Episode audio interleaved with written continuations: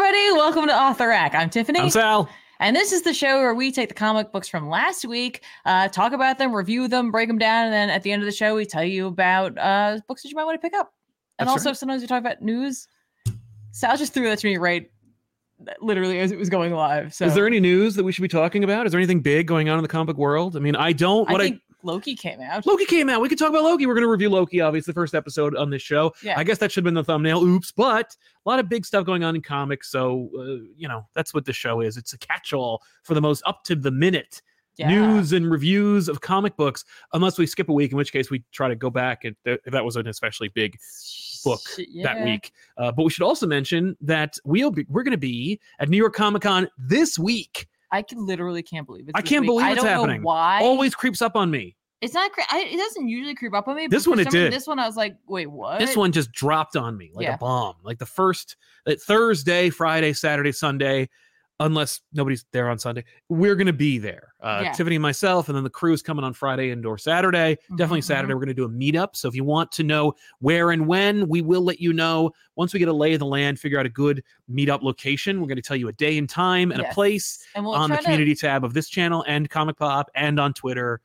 and like we'll try to do it as many places as possible. Uh, all of the social avenues, probably maybe uh, like a story on Instagram, Yep. probably something on TikTok. Like so, wherever you're following us, you, You will get a notification. Yes. You will have no excuse to say I didn't know where you were on Saturday. If yeah, you but have a- it will be on Saturday. yeah, Saturday is the day where you will meet the optimal amount of Comic Pop crew members, Right. which is to say, I think everyone, everyone who's associated with the channel will be there on Saturday. That's right. I think it's fair to say. It's gonna be all four of us. Yeah, it so better be. it is. Maybe even if yeah, e- even Danielle will be there, Yeah. so you can look at her from across the room. Be like, You're like, yeah. there she is. Unless she goes and explores the con. Which actually is probably a good opportunity for her to do. Yeah, that. it's totally fair. yeah. So but You will not meet Danielle, but if you want to, she's in the chat. like right Ethan, now, be- so I say say hi. Ethan. Like Ethan better be there. Oh yeah, yeah. No, Ethan's cool. We'll figure it out. He's gonna be fine.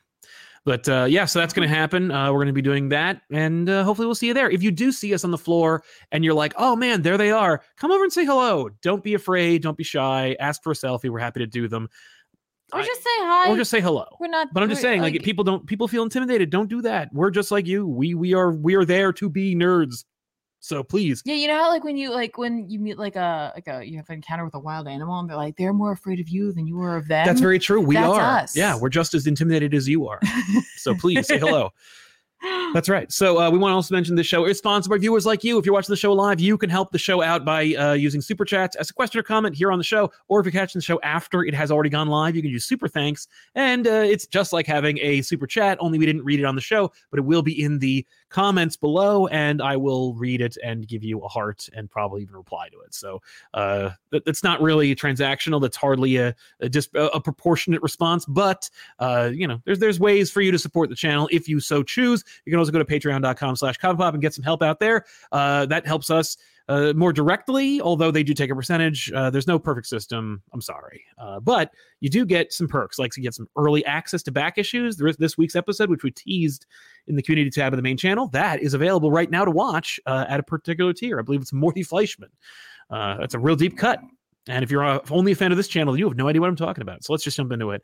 Uh, so before we get started on everything, I should mention that I, Wait, I thought we re- were talking about Loki.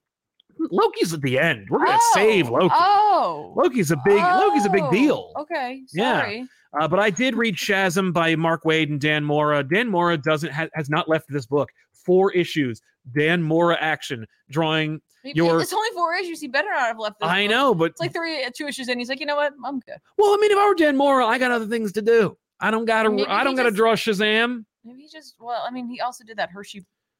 Oh comic yeah. book. Uh, Did he do the whole thing though? I don't know. I'm just saying he did some of it. Yeah, eh, that's fair. But like, yeah, so he did draw all. He's still drawing all of Shazam, uh, and it's all the better for it. This is a book that I'm Maybe like. he just loves drawing gorillas. Uh, if he does, then he re- it really shows honestly in this one. You get gorillas, you get gorillas wielding machine date. guns, you get gorillas wearing uh space suits, you have Gorilla City, you have gorillas driving motor like uh not motorcycles but motorized vehicles. Gorillas for days in this issue. I had to read uh, issues 2, 3 and 4 to catch up, but uh So the you know. majority of the series. Yeah, exactly. Because I read the Nice. first issue and I was like, this is fun. And then I just completely blanked on it because like Shazam is no one's favorite superhero. But uh and, and this isn't really doing anything to dissuade me, but it is a joyful, fun book that is all the more improved by Dan Mora drawing it. Um, the fun thing is that the gods that make up Shazam's acronym, uh, they're all kind of turning against Shazam. And so they They're have like you're not helping our brand. man." no, and so like they're taking over him sometimes, but they're also they've kidnapped Freddy, and so they're going to use him as like a spy on Shazam. Um, in this particular issue, uh, there's like this kind of weird Brainiac character uh, who is going to take over the moon, and he's in league with this beautiful bee-themed woman who has a who has taken a shine to the Captain. That's what Shazam's new name is. I don't know if it's going to stick, but it never does. Any of them Okay. uh, but the uh, uh, oh, so Zeus takes over the captain's body to flirt with her, which is really funny. well, I yeah, mean, that is exactly. on- uh, that is on brand. It works This- really this is well. On brand for that. Oh, But man. she is like all That for it. god. Uh, unfortunately, Billy, who is like 13 or whatever, he's like, nah, I don't want to do that. I don't want my first kiss to be with this bee woman. So he interrupts. He Shazams out. I- I- it's it's a cute book. Does Um, it have a moment like in Ultimate Spider-Man with Black Cat? No, he does not heave on the bee woman. Uh, he Billy Batson has more dignity than Ultimate Peter Parker. I'm just saying, where she's just like, "Oh my god." what have I done? No, she doesn't care. She's an alien. She doesn't understand the Oh, whole. okay. She's like, "I don't know how old are you." Yeah, I, I couldn't care less. She's like, "What that's is, that's what how is she that is. B years?" Exactly. Yeah, actually, she must be younger than he is because bees live shorter lifespan lifespans than humans. No, she's older then. Oh yeah, I guess that's true. Well, anyway, uh, if, if nothing else, you can look at this book. There's there's Tyrannosaurus rexes that are there to serve like The a- bee a- queen. accountant Oh, papers to the Freeman family or to the Shazam family. So like with their little arms. Yeah. Yeah. It's great. Like, so That you want to must see be so Tyrannosaurus hard. Rex men, gorillas, bee people, the moon, Shazam. It's it, it's got it all, You know folks. what it is? I, I I bet if you're a writer and you're working with Dan Mora, it must be very freeing because I swear he can draw anything. That's the thing is like And draw s- anything. And so it's like if you know his body of work, you're, you're you just like want to you want to like challenge him, be like, can he do? it?" Like, reality is, the answer is always yes. you, you just you, the, the fact is this must be one of those things where Wade's like, well, I've written everything. I've written everyone. I can write it all. I've written it all. I've written it all. So Dan, what do you want to see? And I go, no, Dan's like, I want to draw dinosaurs, I want to draw gorillas, and I want to draw like bee women. And he's like, done. All three in one issue. Here you go. Um, but there's some spectacular pages in this. Just, I mean, just full blown pages where it's like that that page is gonna sell for ten thousand That's dollars. like okay, because you could put Dan Mora, I feel like, on any book. and Yeah. you'd have some spectacular pages. you're going to. I don't know if uh, the thing is, I I never want to pigeonhole any any artist to go like I would. I want to see them on every book. No, no, no. I'm just saying, like, but if you ended up on like another book, you like, you know, given the right uh writer or the Mhm. writer to give them the free. Well, no, I think any situation he could go. I'm gonna make this interesting. I'm gonna Oh, make this yeah, no. beautiful. Well, I'm the gonna thing go is, for it. it- I'm gonna make it- it- action packed. He also knows like dynamic pale like page layout and stuff. Like look, Oh my god, that gorilla. yeah that gorilla in that spacesuit is just just a full-blown page of a of an of a gorilla That in a colorist spacesuit is is it must just be making Mm. it must him- be bond villain making him making him shine, making that art shine. yeah there uh, it let's see who was the for a second. colorist was. Uh, Ad- Alejandro Sanchez did the Well, colors, and Alejandro, you're doing an amazing job. Yep. Uh, Let's Lady check Gaga that was out. right to sing about you. But uh, so yeah, let's let's talk about another book, shall we? But before we do that, let's uh, jump into some super chats. Uh, Jackson Boyd can't make it for the live show tonight. He's not even here. Uh, wanted to say thank uh, to Tiffany for continuing to cover the X books. Read Axe, Red Axe, and Sin- Sinister recently both were great. Hey, I look at told that! ya, I'm telling you. Look at that! Somebody actually out Thank you. loud is admitting that they read and enjoyed Axe. that isn't me. As, as a, that isn't you, but is Thank true. You. Thank you, Jackson. Bryce Harriet. You guys are the best. Sal's my pick to write a flash. Uh, I, I would never write a flash. Not that I wouldn't want to, but like you don't want me to. Write a No, but Flash. maybe that's the thing. It's like my theory that I'm like, no, if you give a writer a character, as long as you're told them you can't do a character assassination, but they have less interest in it, you might actually That's get a true. decent story because you're not too. I'm not worried married to the about- material. Yeah. Yeah. Uh, I, 24, love Spider Man. That's why I've never read a run coming out while I've been cognizant. Yeah, that's fair. Uh, you don't don't read Spider Man in, in 20. If you are 24 years old, that means you've never been alive when there was a good run on Spider oh my god, that's horrific. I'm sorry. Uh, young Goku over 9000, Gotham War suddenly got Fuego, Nightwing got hands also. Immortal X Men is straight gas. Those reveals were just chef's kiss, Yeah. and just when I was wondering when Gene's story was where Gene's story was going Oh, to. yeah. We'll talk Yes. about that more in- in depth There's- I there's- promise. Yeah. because I also read some of uh, the Gotham War. At the very least, I read the Batman book. How could I not? I Uh, thought you were like, I read some of Mortal X Men. I was like, ooh, let's no, talk about I didn't it. read that. I'm sorry. Hey, says Billy Retro Gamer. Great seeing you guys at ZapCon. Oh, If you haven't already gone, you really missed out because there were It's a over. plethora of comic book creators. there was a bunch of comic books. I think over 200 long boxes of books. Uh, highest price for most of those books were two bucks. Um, but uh, and I looking got called a nerd twice. my Tom King Eisner Award winning uh, and future O- Oscar Award winning one time in writer. writing and one time in in, person. in person. Uh, looking forward to seeing you at New York Comic Con. Tiff, what are good books to start my fiance on Doctor Strange? She's new to the comics and got into Strange through the MCU. Not a bad uh, entry point. for- Not a bad entry point at all, uh, depending on her background and, and other uh, materials that she enjoys reading. Listen, my one go to is typically The Oath because it really does a good job of creating uh, enough backstory for you to get your feet wet. It gives you a really good um, kind of barometer on the moral and uh, backgrounds of these characters. Yeah. It- It really allows you to get to know them without a huge commitment into into their world, without going like, okay, now you're going to read this epic collection and that. Epic. Not that I'm saying that the epic collections aren't a great opportunity, but it really just goes like, hey, here you go. What do you think? right. Right? Like, Exactly. what parts of it did you like? Additionally, my introduction to Doctor Strange was 1602. Uh, as much as it's not his book necessarily, uh, you can't go wrong with a Neil Gaiman written book. Um, with a Cubert on art. with a keyword on art. So if she happens to be someone who maybe enjoys some history or uh, enjoys like alternate timelines, telling you it's a it's actually a really great start. Um, and then in terms of runs, I mean, listen, you could you could- you can start almost anywhere. It really is going to depend on what she's looking to get out of this character. I mean, honestly, if you're if you, she likes the MCU version of Strange, she might also enjoy um Strange, by J.M. Strange. Straczynski, creator of Babylon 5, yeah, I'm not the biggest fan of that run, but you can feel the, the movie pitch within. yes, Hmm? Yeah. Um, so that may not be a bad place as well. And then, of course, I mean, I love Jason Aaron's run. I think it's great. However, it, it is a weird place to kind of pick up because Mhm. it's like you have to understand a little bit about him. So like. If you if, if you don't want to go back to like the 90s, like early 2000s, or even into the 80s, um, I would start with the Oath and then maybe dally in, into the Aaron run, and, Mhm. then, and then just see what's vibing with her, and then go from there. It's true. LJ, uh, hello, Comic Pop. Love the show. In the latest F4, uh, Sue Storm was retconned into being an archaeologist. My question is, what makes a good or bad retcon? Uh, great question. I'll say this, and I don't want to dwell too on it, but uh, too long on it. But I will say, um, I would rather have retconned that Sue Storm was an amateur archaeologist or a fan, the way that Jean Luc Picard, like his hobby is archaeology. So it's like even though he has no business owning a Kernan Nesker, he has one anyway, and you know you can trust him with it. You know, it- it's important to establish that your character can be believably interested in something that has or have had the different nuances time. and had the time. Because like the problem with characters that have been around for 80 years is that I know what they've been up to for the last 80 years. And I know how long, you know, I've seen every like inch of their lives. Mhm. When did you have time for the archaeology? And that is what where the where the perfect retcon comes in.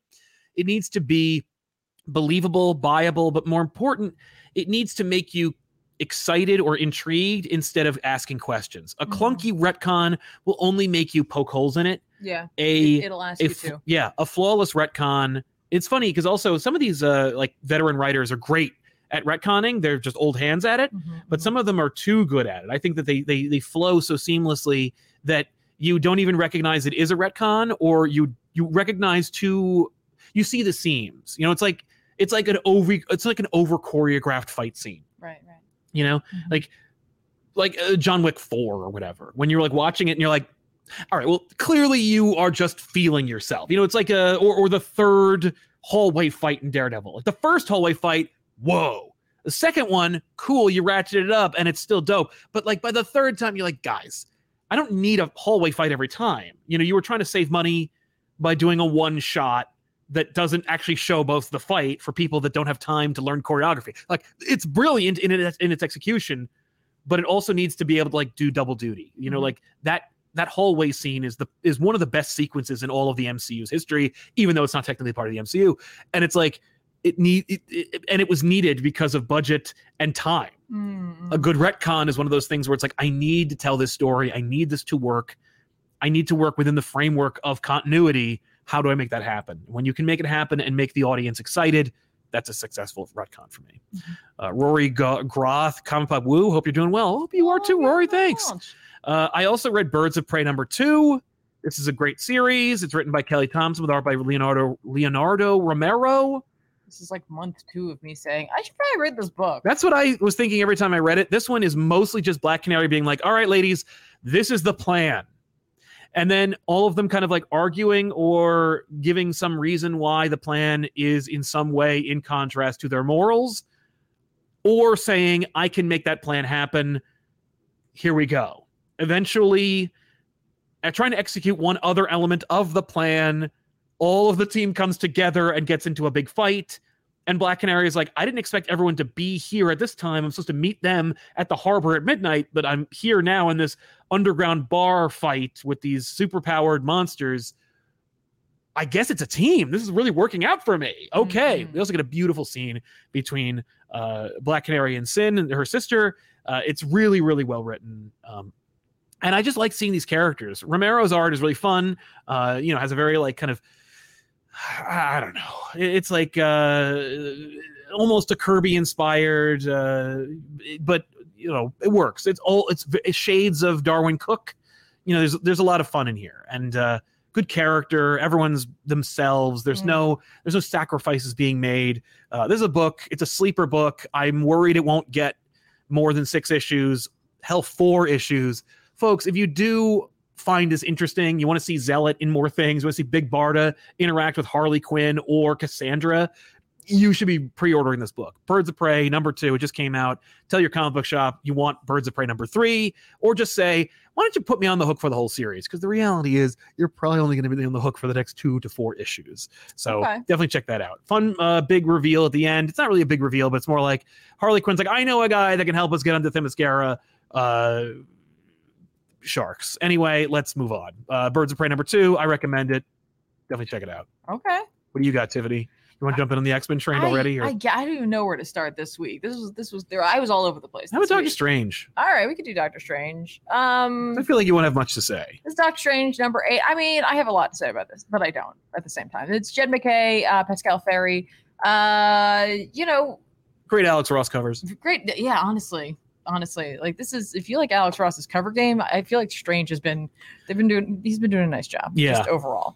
Um, you know, we've been living in the the McKay world of like things that McKay wishes they maybe they had gone more into detail or more in depth with, or just picking up some things where he's like, hey, Mhm. they didn't have to follow through with this, but I'm gonna go with it. I want to go for it. I'm gonna go back and I'm gonna be like, hey, let's let's talk more about this thing that happened in Strange's past. Because Jed McKay either just grew up reading Doctor Strange or just recently read all of it. I don't care either way. You know, we're getting some some really good fun stories here um, that you know have like a classic feel to them, but but pretty modern at yeah, the same time. Um, but you know, in uh, Death of Doctor Strange, right. we mentioned the Trinity of Ashes, and I was like, "Oh, that's gonna be Paul." I wonder if we're gonna. We didn't do much with it though, and I was like, "That was a shame." Was But it? Jed McKay was like, "Hold on, yeah. No, I said that so that it would eventually come up. Nah, don't worry. We Yeah. got we got plenty of time. We got plenty of time to uh to get into that. And that, that's where we're at. You know, we find out that we've been we've discovered in the past couple of issues that there's uh, a Doctor Strange who fought the the war, the Thousand Years War, and Which was And- a thing you talked about at length in one of the episodes. You pull out your old back issues. You were like, That's "This is where, where- it came this is from." where it came from, and you can read all about it there, but not Should have been in the new series really- written by J. M. Uh, DeMatteis. Demetrius could have done a great job on it as well, and and, and Still we could. and we did have one issue in this current run that kind of talks does like a really abbreviated history Mhm. but there's a really great opportunity there um, to kind of delve more in depth with it um, but additionally um, this th- they've been like teasing up the fact that it's like here's like a dark doctor strange now i feel like at, like while i love this and i really really do having this come off of the heels of like Doctor Strange dying, and then we had old Doctor Strange, Yeah. like, you know, like Blue Cape Doctor Strange, and then Doctor Strange was dead, and then we had the Harvestman, who was Doctor, Doctor Strange. um, and now we have Doctor Strange, but then there's like this like battle hardened like dog of war, War Doctor war Strange. dog, war dog Doctor Strange, hmm and I'm like, okay, so I'm not angry because the stories are good, but I'm also kind of like, there is like a little bit of a sameness, and maybe that is what people are looking for right now, where it's just kind of the rep- the repetition is comforting Mhm. as opposed to you know just sort of um like meh. Mm-hmm. or lazy because I don't Mm. really want to use that word because I don't think that it's you don't think it's lazy? I It's don't not. think it's Everyone's lazy. trying. Everyone's doing their job. yeah, but it's just it's just funny because the more I like when you When you describe it when on you- paper, yeah, when you look back, it's on like, it, I'm oh, like, that's- well, like like in its basics, sure. When you get into the stories, less so. right. You know, we've been dealing with a lot of like who killed who, like, Yeah. and that that's been happening a lot. That's like a hallmark, and maybe it's thematic. Maybe this will all come to a head. I I don't know. Like, I'm not gonna be like, well, And, you know, Jefferson, it blah, could blah, it could blah. actually just be deliberate. It's funny. Apropos, uh, just as a as a quick aside, um, when we were talking about Infinite Frontier on Yes. back issues, Yes. and I had Ben and Ethan on the show, and obviously John, Joshua Williamson is a, a co-host of this channel now. He's on All Stars with me. We chatted. I don't remember if it was on mic or not, but I asked him if he caught the Infinite Frontier episode, and he said, "No, I fear it." And um, uh, we we talked about it, and I said, "There's one question that like Ethan kept bringing up, and it's like, why is this book a mystery? Like you could have just done the book. You don't need it to be a mystery." Mhm. why did you keep insisting on making it a mystery and josh just went "Well- well i like mysteries and it's like that's you know he's he's a It's- human being who just likes to it's- write Yeah. it could be jed mckay's just like well, well i like that idea Well, I like Like, the idea of different Doctor Strange. I just like the idea of Mr. of different versions. Look, th- nobody complains when Spider-Man has like 700 versions of himself in movies and stuff. it's true. It's true. Um, and I and I do appreciate too to s- to some degree that Strange has really been dabbling only within his own world. And as much as I do, pr- I would like to see Doctor Strange doing something a little bit smaller. At least now, what he's doing is dealing with his own past, and Yeah. storylines from there, as opposed to like either making up something, which I mean, you Which even then are- he's not because you- he keeps you- bringing it back but from you something are else. making something up, but within the, the bounds and the context of the past. Yeah. Um, but also not, you know, trying to like be like, oh, now we're gonna go deal with this thing over there. Like, no, Doctor Strange is dealing with Doctor Strange stuff, and I'm like, that's that's cool. You can do big, crazy, like world-ending feeling stuff Yes. with him when he's like in another dimension. Right. Or like y- y- w- people don't have to know about it because it's like, well, what are they gonna do anyway? Ha, right? That's true. Yeah. All we need to know is does he survive? Because if he Right. does, then he can be in the next Marvel event, and it's not confu- It's not confusing or weird. Right. And I mean, obviously, um, there's been a lot of emphasis on Clea being here and Sure. their relationship. And now that we've brought forth this other Doctor Strange, who is like a lot more like war hungry and he wants to, he's like, I didn't get a chance to finish that war and I want to. And so that's what I'm going to do. I'm going to finish that war. I'm going to win it Okay. at, at all costs. Right. And that- that's basically the, the gist of what he's doing. He's, All right. he's stealing like children, like magical children to create soldiers. Um, Ah, and okay. like Doctor Strange is like, What are you that- doing? That is abhorrent. And Yeah. um, I'm really not okay with that. yeah. But the idea in this issue is that Clea is like, goes in uh, under the guise of being like, you know, when I talked to Steven about what we had to do and the fact that we had to kill you, other evil Doctor Strange, that I uh, I saw in his eyes weakness. Mm. And so she comes to him and they like kiss and she's like, he's like, I've always loved you and like I understand you better than he ever could. You know, Right. you're a warlord, blah, blah, blah, blah, blah, blah, blah. Right. And she's and it's like, oh, and I was like, I thought the subterfuge was going to go like further. longer. And I was like, well, obviously she doesn't mean this. Yeah. Obviously, this is a ploy. Um, and I guess I appreciate that it didn't go longer because McKay is like, I'm not going to treat my audience like idiots. I'm going to just like unveil this for what it is. And it's like, oh, she came to kill him. And she's like, I'm not going to let my husband like try to like kill you. I'm not going to let him like have to dirty himself like that or to like potentially kill him. I already lost him. I'm not doing that. Right. Yeah.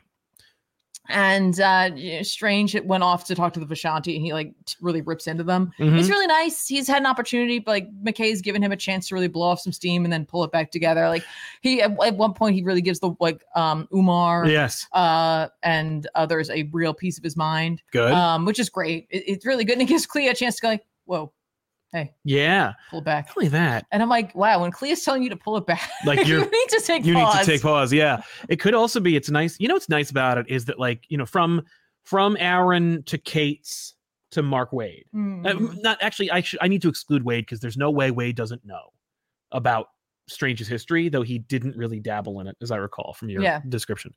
Um, McKay pulling in the Vishanti and making them an integral part of Doctor Strange again Yeah. makes it an inescapable element Yeah. that is nice because it's like one of the things that like I think the movies and I think that's one a a contention that you have yeah. is that the movies are very reticent to bring up really any fun element of Doctor Strange's history Yes. that Because they don't would wanna, be they don't want to deal with it. They, they don't want to confuse or upset people. They don't want they don't want the memification of a tiger man. I think that's that. Well, you, you just see his head anyway. But I think it's more that they're they're like, I don't have time to explain all of this. The comics have time, Right. and I don't have that kind of time. And it's like you could if you just tried. Uh, Additionally, like when you show you know images of the Vishanti, like you see in in this issue, Yes. you can't help but think of other issues from the past. Like, You Exactly. can't help but think of like Triumph and Torment. and- Exactly. And, like older issues. So it's like there is an air of nostalgia to his work, but Mhm. it's nostalgia ever moving forward. Right, which is wonderful, I think. That's a good marriage. Right. No, I, I agree. Not unlike the Clea and Strange marriage. right. Yeah, they're working through it. Um, but essentially, you know, St- Strange is, you know, Whipping he- up magic. He meditates and he's you know, doing everything he's got. He's got plans. And he's just like, he comes home and he's like, Where's Clea? And Bats is like, Oh, she left. And he's like, Oh man, she's doing she it. said she went like to the farm. She went back to where it started, and he's like, "Cool, I know exactly where she went. I have to now. Great, now you And I gotta forced my- save my wife. Now you force my hand."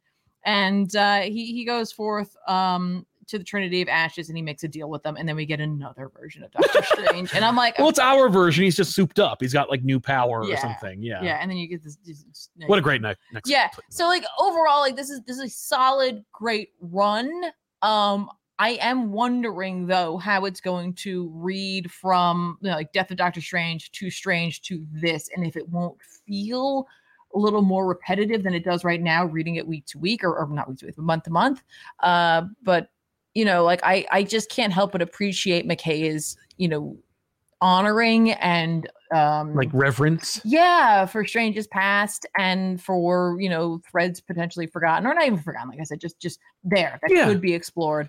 Um and Pascal Ferry, um he's not He's my growing on favorite. you, I He's- think. no, he's, he's not my favorite and I don't want to speak ill of an artist necessarily who's, you know, Giving it their all. giving it their all and and doing like their version of it and it's just like for me it's just not my kind of art and at times it shines and Yeah. at times it really doesn't for Mhm. me um there are definitely some moments in these books where i'm like damn that is great looking Yeah. and then there are a lot of moments where i'm like but this really drags the rest of the book down and, and so No. unfortunately i just don't vibe with the art style but it's not enough to keep me from reading it yeah, it's not like a li- like a Greg Land. Uh, the Yeah. colorist, I think, is doing some nice work with this. That's Heather Moore. Um, and Yeah. I think because I, Which I don't is- think Heather Moore. I don't know if Heather Moore did the Yes, you- the you know- colors for Spider Shadow. oh i don't know i was gonna say heather moore colored tradmore's work No crap. Yeah. That that elevates this big time. Yeah. Uh, I'm gonna look that up. I have to know if Spider Shadow. I don't think it was. I don't believe so either. Yeah. Um, You know what? I'm going to Marvel.com. There's no way they put the colorist on there, and they didn't. Shocking. Great job, Marvel. Um, here we go. Fandom will tell me. will they? No. Um, Here we go. Matt Hollingsworth did the colors on it. Yeah. That. Yep.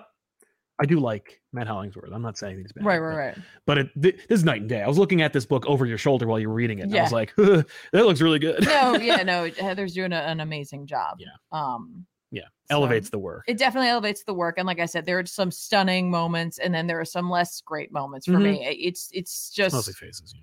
it's the a- Vishani look pretty great. it's a lot of it's a lot of up and downs for me, and, and so like I find myself just really lingering more on the story. Doctor loving Doctor Strange makes you plastic. You really need you need you're, you're like a rubber band just bouncing around God, I know, between you gotta just ups and roll with the downs. punches. Well- I didn't mean to talk so much about just No, one it's all book. right. I'm sorry. well, I read uh, Alien Annual Number One, written by Declan Shalvey, with art by Danny Earls. Uh, this is one of those Yeah. things. Like, it- Alien from Marvel has been also very trying. Any of the Fox properties, I unless you're talking about the Planet of the Apes, which I have not read, but uh, I have read Predator and Alien, and I can tell you that I'm disappointed in all of it. But this is an annual, and I knew because it was an annual, it was going to be different and divorced from everything Mhm. and uh, it was an, an almost entirely silent issue. It starred the aliens, Ooh. and the idea was, I think that it's uh, it's it's Shalvey who wants to set up new xenomorphs, like new types of xenomorphs. There's this other alien that this ship uh, infested with xenomorphs crashes onto. th- there's a planet that the sh- a- that the xenomorphs cr- okay the xenomorphs take over a ship the ship crashes onto another alien world uh, it's full of eggs and a queen and there's other types of aliens there and they incubate inside of those aliens and so we get a new type of a new race of aliens that are also at war with the xenomorphs in this issue and their war lasts hundreds of years to bring us up to speed to like the current continuity of the alien book right now and so we're going to get two different types of aliens and maybe a different type of alien queen as well and that's what this whole thing was about just watching aliens like kill things gestate inside of other things blast out of those things and then fight their previous versions of themselves Mm-hmm. and i'm like i'm like, I, I don't understand like it okay uh the good this is a really good looking book uh i do like ruth redman's colors though i think that um i feel like it could I, I saw the pencils and the inks on this and i liked it better like i not that i wanted it to be like a sketch or non-colored issue but there's like this like sheen of cleanliness and like a softness that this book needs to lose Okay. alien should not be soft in any way like i- i- an alien book needs to feel like it's made of metal it needs to be dark and grimy and slimy and like okay. and and yeah it, ha- it has to be sh- it has to cut you that's what this book needs to do and it was just there was a little it was almost like too much of a uh like like a, a, a protection over it um but uh but earls did some great job with some sh- with the limited amount of ships he got to draw they look fantastic which is all you Mm. want from an alien book you want the alien the xenomorphs to look great and not be traced you want the ships to look dope and you want the alien worlds to be hostile and you want the humans to be rare Yeah. uh, yeah. Okay. and it was nice uh good work um so it was fun and and it was also like a tough book because it was 36 issues or 36 pages of no dialogue Right. Right. Right. Right. no right. humans either just Yeah. aliens just telling a story with aliens yay good That's for you awesome. nice nice work overall Um, just real quick, I, I read Ghost Rider Annual Number One. hey you did I did. how did it how, how'd it go that cover is so fun It is so fun. I- this, this is an annual. looks like um, it looks like danny but i know it isn't because danny you know he's on the no, ground it's- and he's like it's he's not begging for that, help It's not. This is Ben Percy writing this with art by Danny Kim this time. okay Um, and this is this is the annual. It's it's the Halloween special essentially for them. how fun It, they said it for October, and um, I don't know about you, but it just feels like if you're it, at Marvel and you're writing a book at around Halloween, naturally you need to dust off Elsa Bloodstone because that's when she's allowed to come out. That's When Right. she's at the height of her power, apparently, is in October. hmm Which I'm like, it's okay to put her in books, Right. man. It's okay. She, she, You know, can- she used to like bra- basically lead next wave. I was like, she's, she's, she can come out the rest of the year. I know her costume's orange, and maybe you associate that with Halloween, but like, it's okay to have her show up. no, it's true. Um, but this this issue is a lot of fun. Uh, i- it is entirely an annual. You don't need to know much about What's going what's been on. going on, except that there's like there's a new woman that Johnny travels with, and I think the intro page kind of gives you enough about that. Great. But like, you could just read this book, right? Okay. Like, Yeah. Well, so if you're looking to like get into Da- Ghost Rider, you want to like see what Percy's voice is for this world. Not a bad jumping off point. The art is totally different Yeah. because it's a different artist working on this annual, but it looks great and it does give you the vibe that the rest of the series has had. It- it's Nice. Mm-hmm. gritty, you know, it's gritty and it's dark, and, and here it is.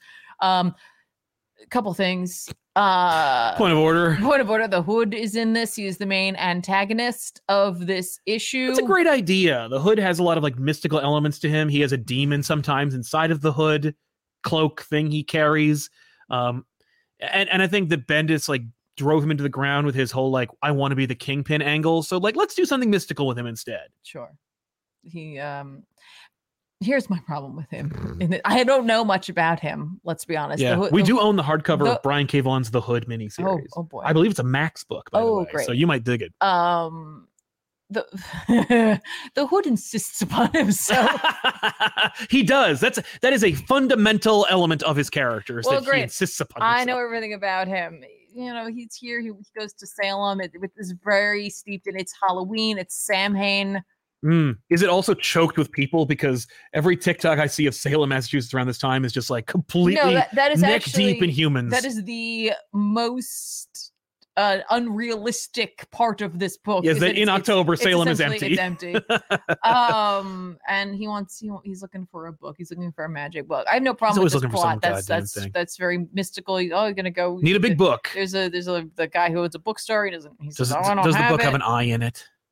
no, but the guy, the shopkeeper, has many eyes. So, Oh, you even better. um, Cool. you know gets a hold of the book and, and you know else is like hey johnny we gotta go take care of this and she uh, uh you know basically is like you know like i, I already tried doctor strange but he's busy so Yeah, so you know he's fighting himself or yeah something. you're I don't know.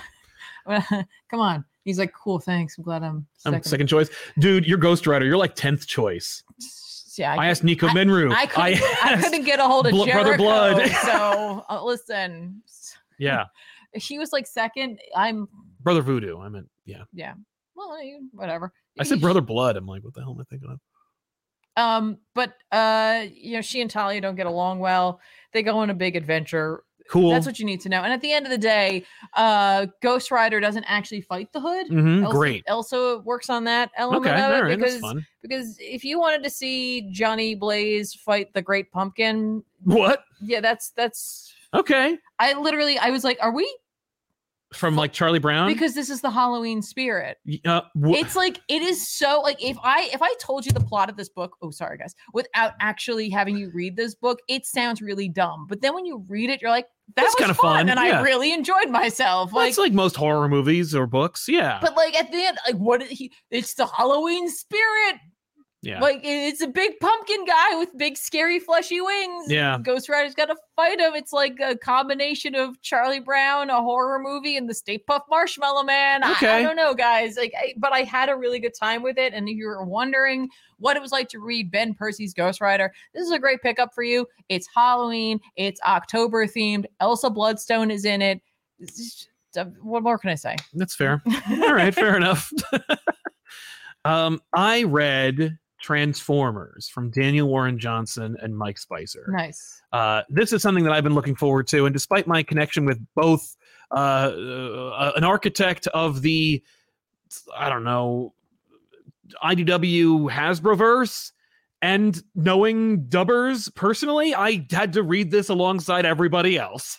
I Yeah. didn't get any early access to this book, but nice. uh, I'm glad because it gave me a chance to just be excited along with everybody else. Um, this is precious. It feels precious to to to Dan because there's actually a beautiful little like story at the end where he talks about like his connection with the property and watching Transformers and buying the action figure and like trying to get it right and being able if I could draw Optimus Prime then I can draw anything and that kind of thing and it was very very personal and very beautiful it was just a sweet little story as is any story you hear from Danny Warren Johnson um, I'm just thrilled that they're letting him do him you know that this isn't like someone else writing a thing and then letting Daniel Warren Johnson draw it which I don't think he's interested in doing at all anyway It's Right, like, right, i- right. if Daniel Warren Johnson's on a book he's going to write it and good um, but this almost feels a little too precious. Like this felt very much like a Transformers comic first and a Daniel Warren Johnson book second. Oh, how'd you feel about that then? That right? It- I felt conflicted because like as much as see I grew up in the era of Transformers, but I did not watch a lot of Transformers. I was not a world like I love the iconography uh, of Transformers. I liked the idea of it. Uh, no, but I I, I love the iconography. I love the designs. I love the, the the world building. But the show is dreadfully dull, and I I just can't. I just can't. I just can't get into it. Um, it just I, I would rather watch Tiger People or Ghostbusters than Robots in Disguise, but or This Guys if you were you know misinterpreting the opening credits. But He's not talking about me. no, but uh, uh, that being said, like this is this feels like watching the cartoon. This feels like recapturing Transformers on Toonami, you know, by way of Daniel Warren Johnson, and of course it looks spectacular, but it's not. I it's not do a power bomb. It's not even Wonder Woman Dead Earth. Like it's not go for. It's not no holds barred balls out like holy crap. It's like it's not Beta Ray Bill, you know, which feels very much like Beta, Beta Ray Bill feels like a creator-owned book compared to Right. this. This feels very coordinated, Mhm. and I enjoyed it in immensely. Okay. But it also, if you're looking like i- if you are coming from do a power bomb to this, it's gonna be different.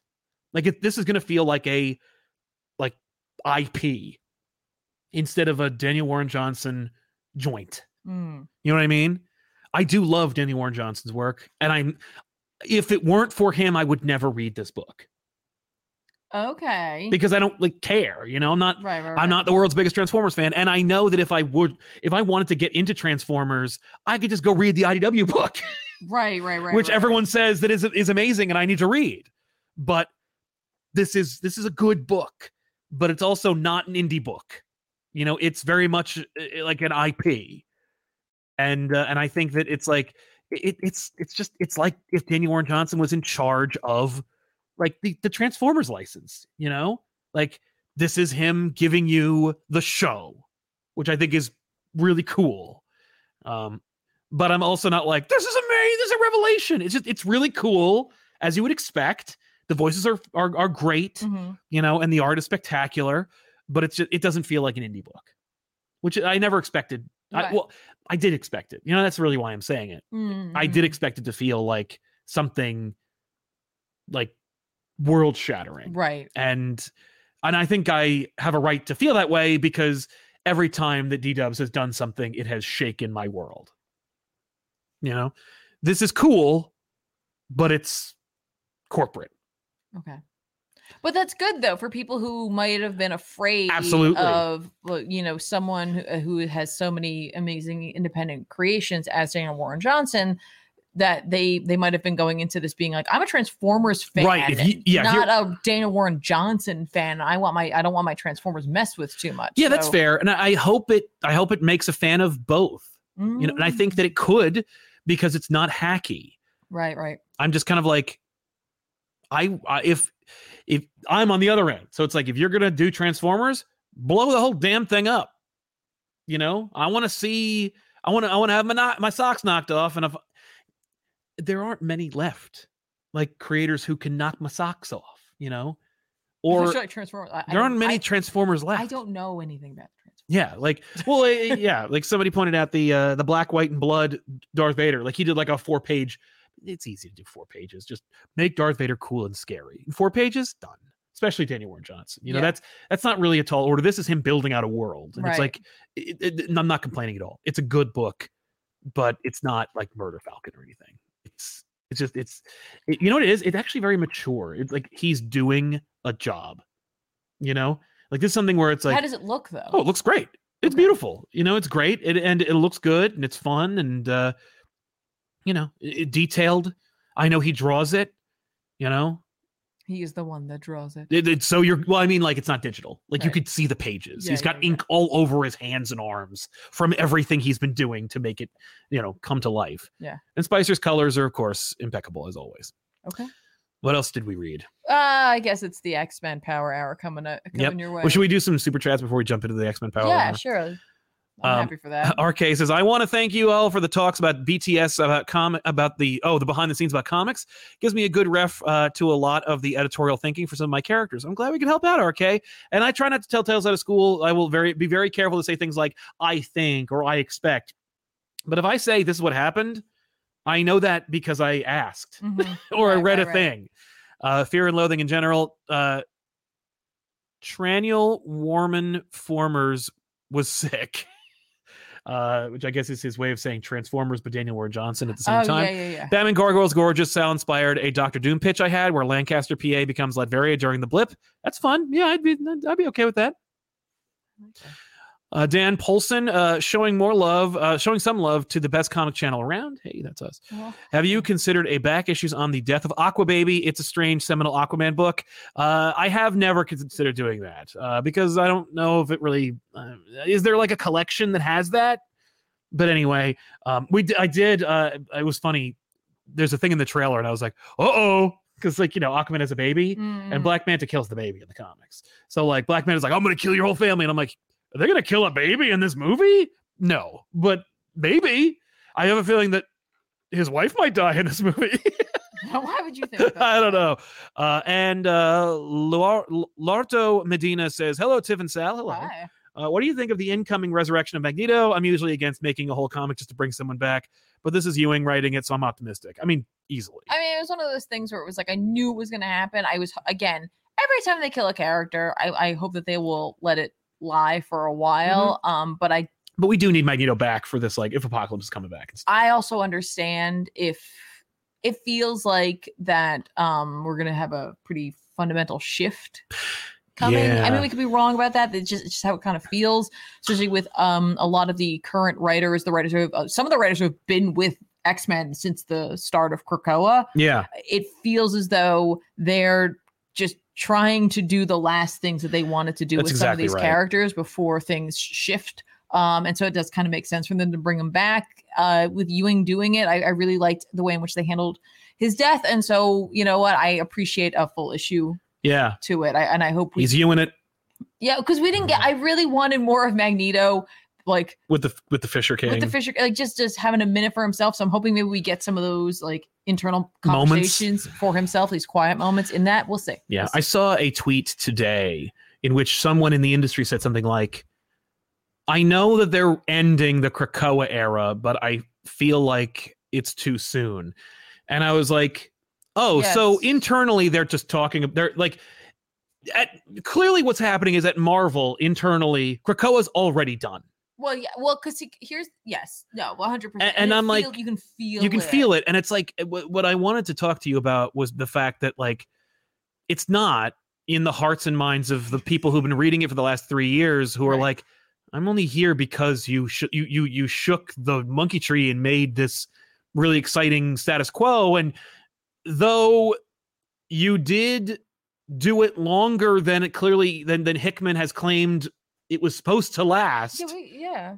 Do you want to talk about that now, or do you want to talk about that another time? Because I'm oh we, I- it could be a thing yeah I, because like I, I have feelings about that because I think if Hickman had ended it when he seemingly might have wanted to end it, I think Right. we would have been like, that was a really cool time period. But Yeah. then you had that weird moment in between where it was like it was all over the place. We didn't know what was happening. And then you you built up momentum. You brought in some some new writers, Yeah. you kept on ones who had been telling stories and they kind of kept everything as firm and as like solid as possible as these new like teams were building on top of it. right And since now we're in the middle of that, it feels like it should have more time because Yes. you gave an opportunity for other creators to come in and to Mhm. start, you know, taking threads and building their own stories from it. And now you're taking it all away. And now it feels like it's too soon too soon. yeah So yeah, you kind of messed up in that sense. I think they will not see much in the way of ramifications because I bet what they're going to do is they're going to give something to the fans who don't like Krakoa yeah and so there'll be an overall like joyous you know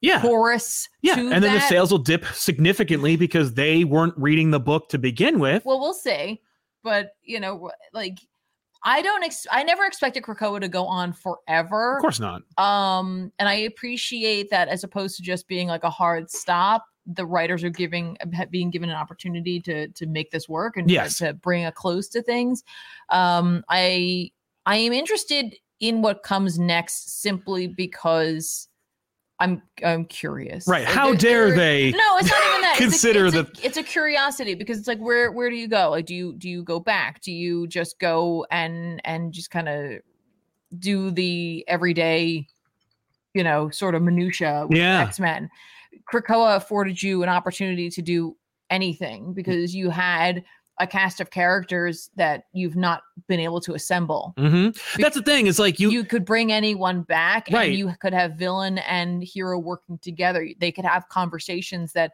maybe they never could have before yeah. and and so to return to a time where that doesn't happen are these characters going to be changed are they not e-, like again it's a morbid curiosity for me but it'll be interesting to see how much longer i read and, and they Right. won't i'm going to try very hard to make it not be one of those things where it's like well because it's not the thing i want i'm not going to read it it always comes down to me like the the the teams Yeah. the stories they want to tell and even the teams sometimes even if they're, they're creators i like if the story isn't one that i'm necessarily like attached to or super interested in i'll fall off even with you know creators i really really like It's true. um but Yeah. we'll see. Yeah, I, I I- I I agree. I think that it's if you're going to end it, y- and you had a resurrection protocol in place, the least you could do is resurrect everyone so that you have a like very clean new board Mm, where anything is possible. Right. Because like y- that you know, I don't want to see like secret hubs of resurrection pods that are like,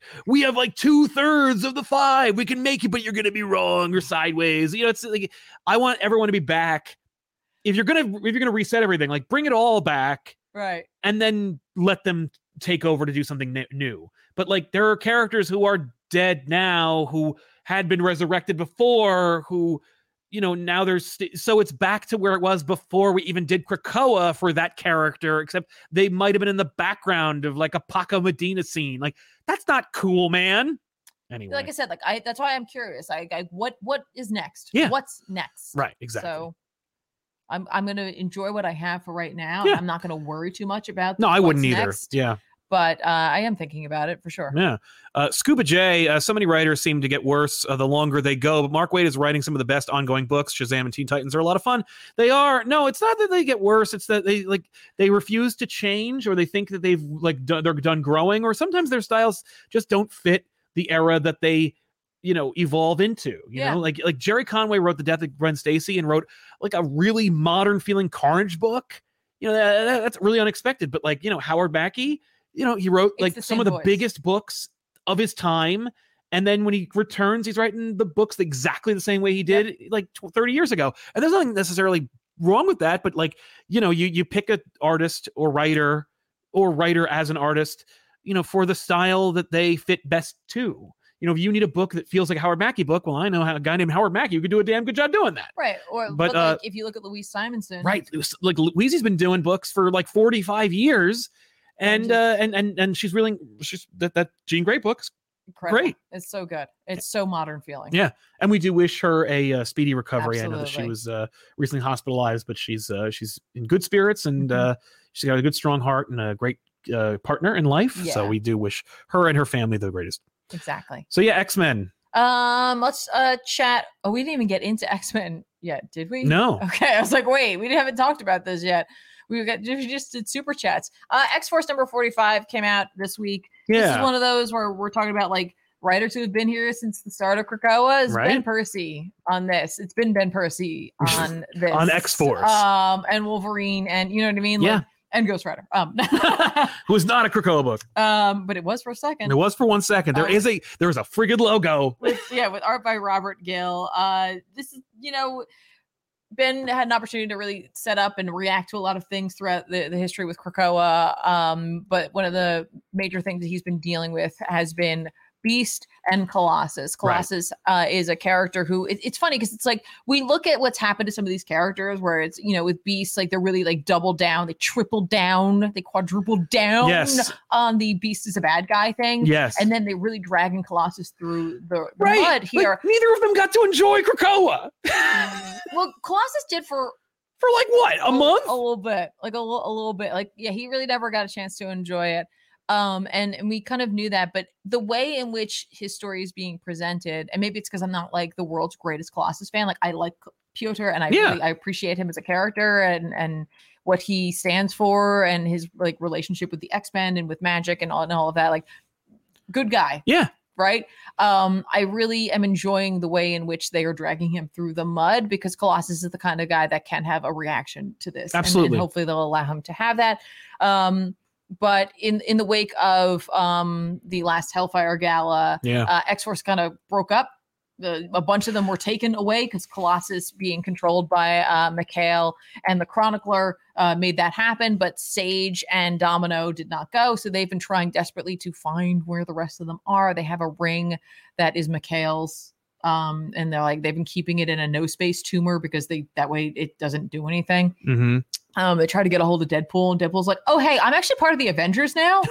So like that whole like 90s era X Force thing, I'm good. And they're like, dude, Oh. all you wanted to do was be on the X Force, and like we need you. And He's like, yeah, but Krakoa's over, so I don't want to do it. to. It, it's a hilariously written scene. I really appreciate it. Wade's at the pool, which means that he's not really wearing his costume, so you get to see like, His gross body. Mm-hmm. yeah, um, they call him. and he's just like he's like oh yeah no ha, ha, ha. like I'm I'm in this thing and they're like it's a video call we can see you and he's like oh Oh, sorry. Boop. it, it's really it's just well handled it's, Yeah. it's a nice bit of levity Mhm. um but the the two of them but, but Sage and Domino are like how are we gonna deal with this ring and I and I think it's Domino's like I no is it Sage I can't remember who it is but one of them's like I know a guy I know a guy who might be able to help us with this. So it's Sage. She's like, I, I know a guy will deal with this. Meanwhile, um, Michaela's turned his attention from Krakoa now to Orcus because they're like standing in his way. Yeah. He's like, okay. Excuse me. I'm a mutant. Screw you.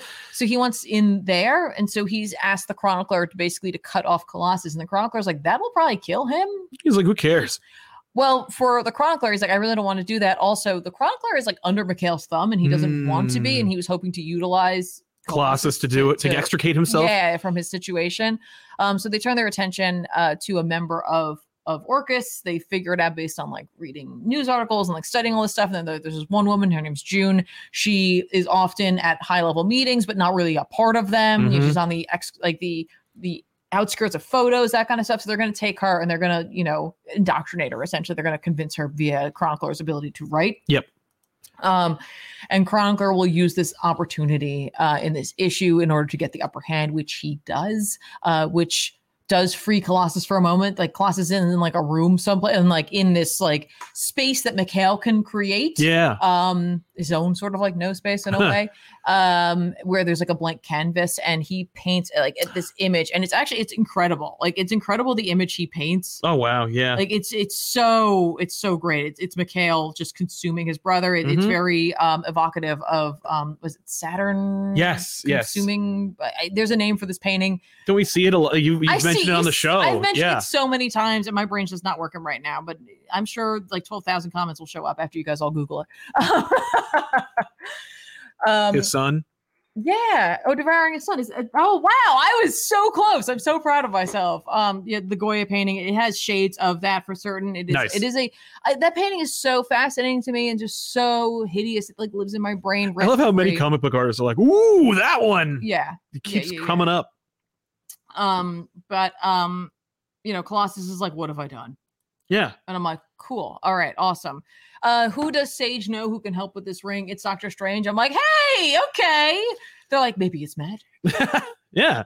And he's like, And- no. He's like, no, it's not. So he, he he's like, what it is, is he explains as much as he can, Mhm. and then they're like, okay, cool, thanks. Um, and uh, this is what you need to know is that Mikhail gets shot. Oh And no. Colossus is like, oh no, my brother. And I'm like, okay, Like, okay. cool. I, I don't know where this is going next, but like this, the X Force is getting like taking care of this because of the fact that Mikhail has been shot. It weakens his ability to control, Control his, Colossus, his- yeah. Well, hi- no, Oh, his Chronicles world. Yeah. his world, which means that the other members of X Force will now be freed, presumably. So Mm. I appreciate Percy's ability to, you know, put his toys back in the box, but Yeah. in a- a, s- a narratively uh, satisfying way. Uh, Bear Farmer says, "Hey guys, weird question, but I feel like it's important to ask. How often do Sure. you go back and watch your favorite superhero film? I've easily seen Spider Verse 130 times, and I don't know if that's healthy. Uh, I, I I haven't seen any movie that many times, I don't think, but I can say that uh, I, I don't really. I revisit my favorite movies. It doesn't m- matter if it's a superhero movie or not. Um, so yeah, but it's not often. Like it's it's not like, it's not even once a year, but it, sometimes it'll be like two or three times a year. You know, it depends on what movie it is and what f- mood I'm in. You know, Mhm. movies are very much you know it, it's about when you want to look at your favorite painting or when you want to hear your favorite song. You know, it's about consuming art. And there's no real like m- barometer on health, but uh, you know, that's how I feel about it. Um, I don't know, honestly. In terms of superhero films, like I'll just be like, oh man. Oh, 30. Okay. Oh, 30, 30. No, that's that's more reasonable. Spider Verse 1, Oh, okay. 30 times. Fair enough. That's that's a lot better. That's, yeah. I mean, if you've seen it 30 times since it came out, then like that's not nearly as bad. No, Oh, that's fine. Than 130 times? Yeah, Yeah. no, for sure. Um, yeah, I mean, I, there's some movies I've seen probably that many times. Yeah, Star I've seen Star Wars at least like 30 50 times. Yeah. When I say Star Wars, I mean like the trilogy. Cuz oftentimes I don't watch one. Right, right, right. watched two or three. There must be movies, maybe. I don't know. Yeah. Um, there are just some movies where it's just like, oh, I can't, I can't help myself. I'll watch. Yep. When it, like, Yeah, I've seen yeah. The Fugitive at least 50 times. but um no everybody's got their their little their, their ways in which they, there's comfort and like there is something i think that is healthy about that to know that um that sometimes you just need something that will ease you Yeah. like you know maybe it helps with like anxiety or just you know Oh, yeah. it, it reminds you of a, a period of time because when you first see a movie is will be tied to, to your memories to the for- world you were in. yeah, so it's like when you watch that movie, it's an opportunity to like to, to remember, Oh, to, absolutely. to feel emotions associated with that, Mhm. um, which I think is I think it's just fine as long as you're also you know checking out new things too. Yeah. Um, I don't think there's anything wrong with that. Yeah. I, when I was depressed in college, I watched uh, Last Crusade in my dorm every Saturday. Okay, then I might have said there was a little bit of a flag there. Yeah. Uh, John Ty, if there was a crossover comic with Doctor Strange and Constantine, how would they interact? Well, we'll talk about that later. okay. Well, that's in your perfect world where Doctor Strange is written by Simon Spurrier, but yeah. oh, I mean, okay. Uh, Alden Tolbert, uh, Bats of Zur is a disease. Uh, Alfred and Bat might will might be a cure for Bruce and his ego. We'll certainly see about that. We'll talk more about it in a little while. Uh, more X Men. Yeah, More. Uh, Immortal X Men came out this week. It's uh, Kieran Gillen and Lucas Warneck. Mm-hmm. Uh, this is the the story of um, Xavier on Krakoa alone, along with um, Sebastian Shaw and and Celine, who are going after. Him. They've they've teamed up. They're working with Orcus to some degree because Great. Sebastian wants his he wants He wants his money. Yeah. It's money. Should have Uh, killed him, Kate. Well, she didn't. Um, but so you got that story going on, and then you've got a whole slew of mutants who were forced out um, during Hellfire Gala by Yes. uh, Xavier. He assumes he's killed them all. They're, Mhm. they, they've woken up. They're in the desert with Exodus, right? Right. And and, and Hope and others, right?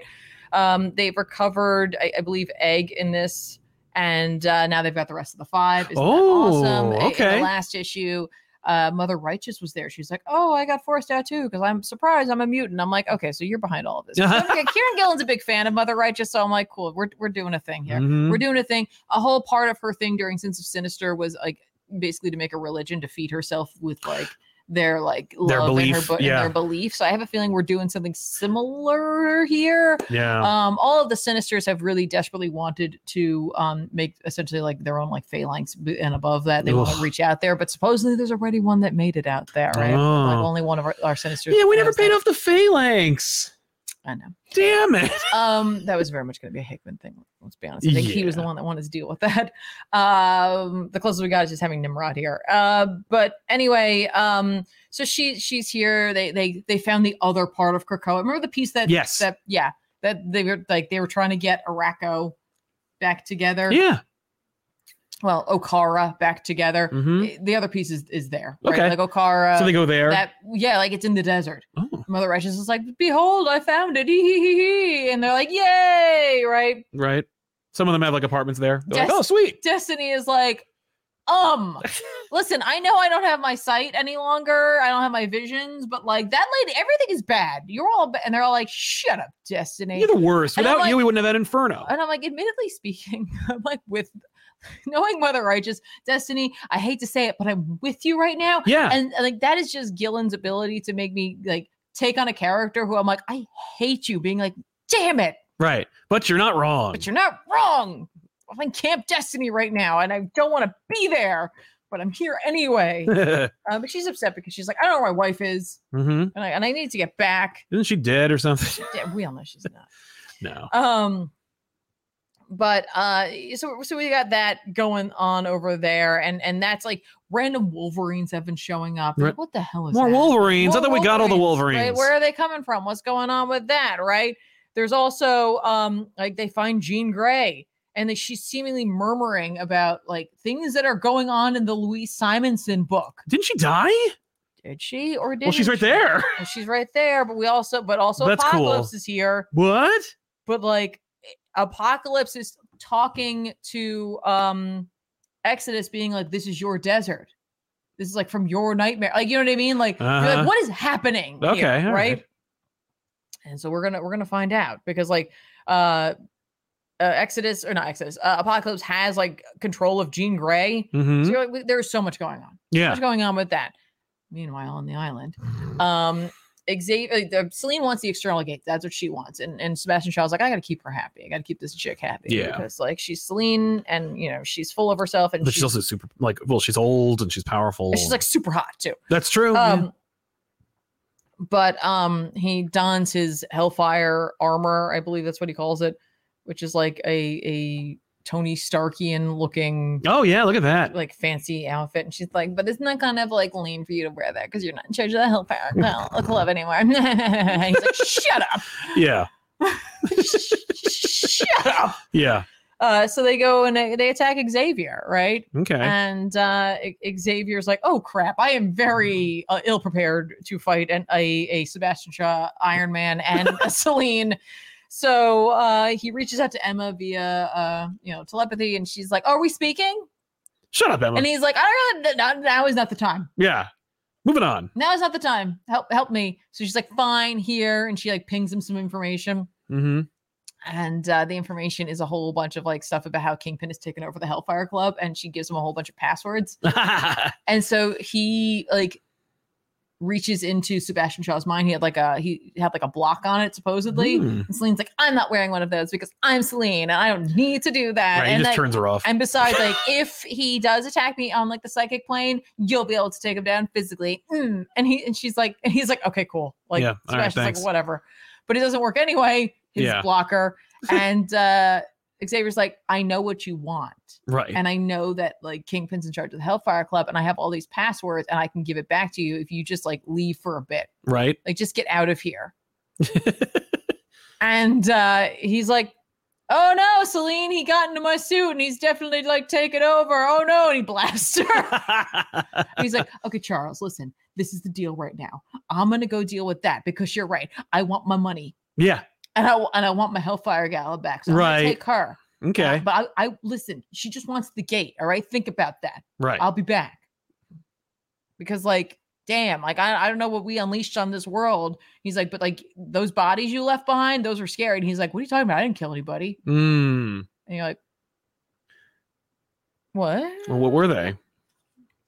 So then we see like Charles wandering through uh Krakoa and and he comes to clearly uh Sinister's lab. where Ah. There's like a monkey with like the Cyclops monkey. and he like points and there's like a mirror with like a diamond on his forehead that says like and it just says, please, please uh, don't kill yourself, please.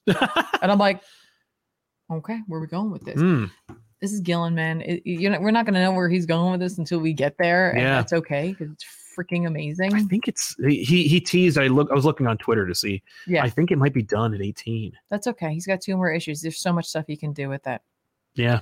And that's not going to be uh, coming out until Um. February. December twenty seventh. Oh, okay. Yeah, yeah, yeah. Wow. So right at the end of the year. That's fine. That's fine. He's got two more issues. This issue was jam packed, but it didn't feel rushed. And like, you know, everybody complains about um like decompression. Mm-hmm. but like not with a Gillen book. It's just there's so much happening, but it, like I said, like it doesn't feel rushed. Just Yeah. uh, well written, great stuff, and I love the fact that like Gillen plays ball Yeah. with the other r- creators. Like like s- what Simonson doing? Well, then that's what my Jean Grey is going to be talking. about. Exactly. And I, yeah. I just I absolutely love that about him. That's great. Uh, X Men number twenty seven came out this week. Uh, this is Jerry Duggan and Phil Noto on art. Yay. Uh, man, like I, as much as I love Pepe Larraz's take on um the Krakoan era, and I really feel like he put a stamp yes. early on and how it was supposed to feel and that vibe. And like Noto's art, while incredible, does not have that same look. No, but Noda was doing But- New Mutants during that time, so it had a very different look. But it was that look. Like, yeah, but, he- I'm, but I'm just saying to put him on this main book, I was like, oh, this is gonna be an interesting shift, and it looks incredible. And I, I at this point, I'm just like, whatever, it just looks great. Like Right. it's just so so much fun. that's great.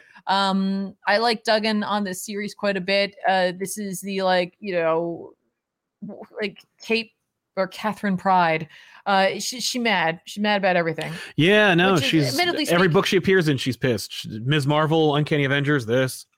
she's had a rough go of this whole Krakoa thing. Yeah. Like couldn't use the gate system, you know, ended up getting involved with the Hellfire Club. Now, like she just wants things like she wants people back, she wants action. Um, Sink is in charge of the X-Men as of right now and has, Mhm. has charged her with with reconnaissance because like who better to do reconnaissance Mm. than Kate Pryde? Because now she can use the Krakoan gates. Yes. Weird, right? and we don't know why. Do we know? Have we figured that out yet? I don't think so Nah. um in this issue uh whilst you know doing like a bit of a survey like how many people are or census uh how many ex or mutants are still around she ends up fighting uh finding juggernaut they're like Huh. we thought you died and he's like well i did Ah." Well, I didn't. I'm I'm not a here." mutant either.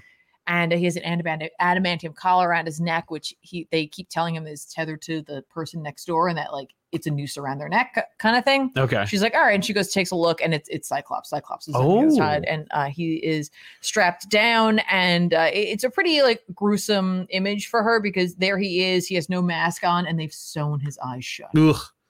Yeah. She doesn't know if he's like uh, awake, drugged, like whatever, but he seemingly is unconscious. So she goes to reach in in order to free him, and then she pauses and she takes a a, a- a deeper look and determines that they've like booby trapped his body Mm. because they knew that people would be coming to free the X Men, and even though they didn't think that Scott was alive or the Juggernaut was alive, they still set it up that Yeah. you know Just in case. yeah. So uh, Kate does free Juggernaut and Cool. it says like could you just if you just wait one day then you can bust yourself out of here but i need to finish the census and he's Mhm. like sure sure no problem which he holds to it Okay, Absolutely cool. holds to it That's nice. um the rest of the like x-men um you know it, it meet up and what they want to do is they're going to go talk to reed richards because they need the information that professor x pulled out of his brain Oh, we're from the Zadarsky book. Yeah. Yay. They're like we need that information yeah. That that like thing that denies you your X gene. yeah, To, to, like mask it to hide it. Yeah. But, like if we had that, this would make life a lot easier for Yeah. us, right? Because there's there's there's intense sentinels out there. So like we got to go get that, but how are we going to do it? Well, I don't think Reed has it, right? Like Chuck took it. Yeah, but they think they're like maybe we can go in his brain. Oh, and yeah, he just he just hid it. There's like sections of the yeah, it's it's really well drawn. So um, you know, we've got Shadowcat, uh, Sync, Talon, Ms. Marvel, and Rasputin Four. There are there are team here, Okay. and they've recovered an old Cerebro. They were going to use Emma. Emma is too busy with Stark, so they're like Rasputin. Like you, you have psychic ability from Kid Omega in Right. your in your And- Chimera like build. It's not as strong, but like you're up, hun. Right. And she's like, I got this because I love her. Yeah, because she's very She's very like to the point. hmm Um, and so they're like, okay, so it turns out the X or the the Fantastic Four kind of took a minute for Mhm. themselves. They needed a break Yep. from recent activities in their lives. Yeah, from whatever book. And uh, so they went up to um Ben Grimm's family farm Yeah.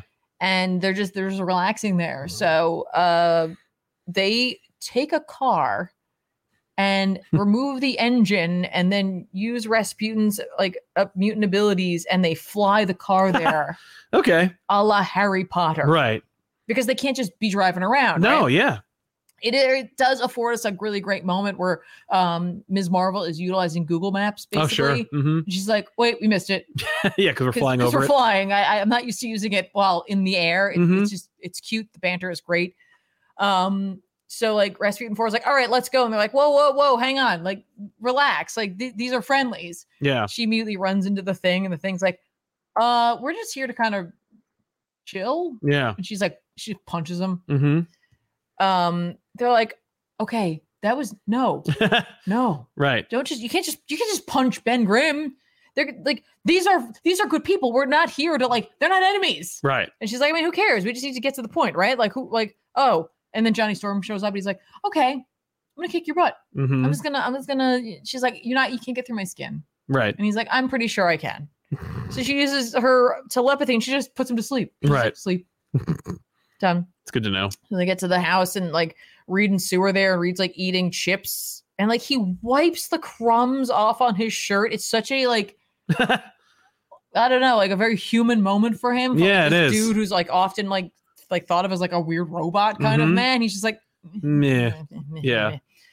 Um he knows that she's a chimera. He's like, "Oh, she's got like these four, you know, in her. She's like, listen, here's what we need to do. Ms. Marvel tries to stop her from, you know, Attacking. yeah, Ro from doing what she's like, what she wants to do. And she's like, I need the information that's in your brain. So I'm going to do that now. And he's like, Oh, no, no, you're not. Right. It's like, you know, I'll figure it out on my own. Thanks. I'm not going to let you, like, that was a, an invasion of my privacy, what Charles did. And I'm not Mhm. going to let someone else in there. So Sue throws up a bubble around her. Mhm. And then she's like, He's like, Well, she's got four, maybe five mutants in there. She walks through it and he's like, I guess it was five. She's like, Yeah, it's five. This is Kitty Pryde. So, Yeah. yes, you can't stop me Right. you so, sorry. Um, at this point, the thing shows back up. It's the ever like this is Yeah. a running gag of her punching him. Right. I like it quite a bit. Uh, they have a really good conversation because you know, with Ms. Marvel there, I think it kind of helps to like diffuse the situation just for her presence there. Mhm. But Reed realizes that he's like, oh, okay, yeah, what Charles did was uncool, but you guys have had it rough since the start. Yeah. and maybe instead of me just being a dick about everything i should realize that i like that information could help you guys Right. and that i, sh- I should try to actually help you okay yeah All right. no, Great. go for it she chucks on the the cerebro helmet they go in there sue goes along with them Okay. in in like the mental space Mhm. and there's just a big hole yeah. like they're like oh it's gone Gone. gone Mm-hmm. okay um well so someone mentioned something and it triggers something in for kamala she's like oh that's really funny because like like um xavier mentioned to me that my pterogenesis masked my mutant ability Right. and reed just goes like ha! that's it Like that gave him the idea and basically refilled the hole with like that. he's concept. like that's that's I use pterogenesis. Yeah. he's like that's how i would do it he's like a small enough dose of it wouldn't get rid of it it would mask it Mhm. he's like give me some time i'll, I'll make it Yeah. I'll whip it up for you. Yeah. And, Great. And then they leave, and Ben Grimm's like, I want a, a rematch with, with that one, Right. with with the one that punched me. Um, and the the end, like the closing of this issue is that uh, remember how um, Starfire, Firestar, damn it. Firestar Yeah. is uh y- you, you know sleeping with the enemy essentially. Yes, yes, she's pretending to Pretending be, to be a double agent. Yeah. yeah. because Jean Grey told her to do that. Mm-hmm. And no one remembers it except for Jean, and she was dead, but she's not anymore. Yeah, well, and Firestar doesn't like remembers that it's supposed to be. Yeah, for, yeah, but who's going to believe her? That's the point. Right. Um, but she's having dinner with Dr. Stasis, the sinister clone. And uh, they mentioned the fact that um, Juggernaut did try to make his escape. And they're like, well, we don't know how that happened, but like it was a good thing Nimrod was there and like he beat him to death essentially. Mm, And so um, I think he beat him to death. Maybe he just beat him. near death. No, he beat his head in. Oh, okay. Um, and so uh, he, yeah, he scheduled him for an autopsy. And what they're going to do is they're going to take the crystal out and he wants to consume it. Mm, itself. And okay. I'm like, oh, that's the last thing. Yeah. We, we- we don't need a, a sinister um, juggernaut out there.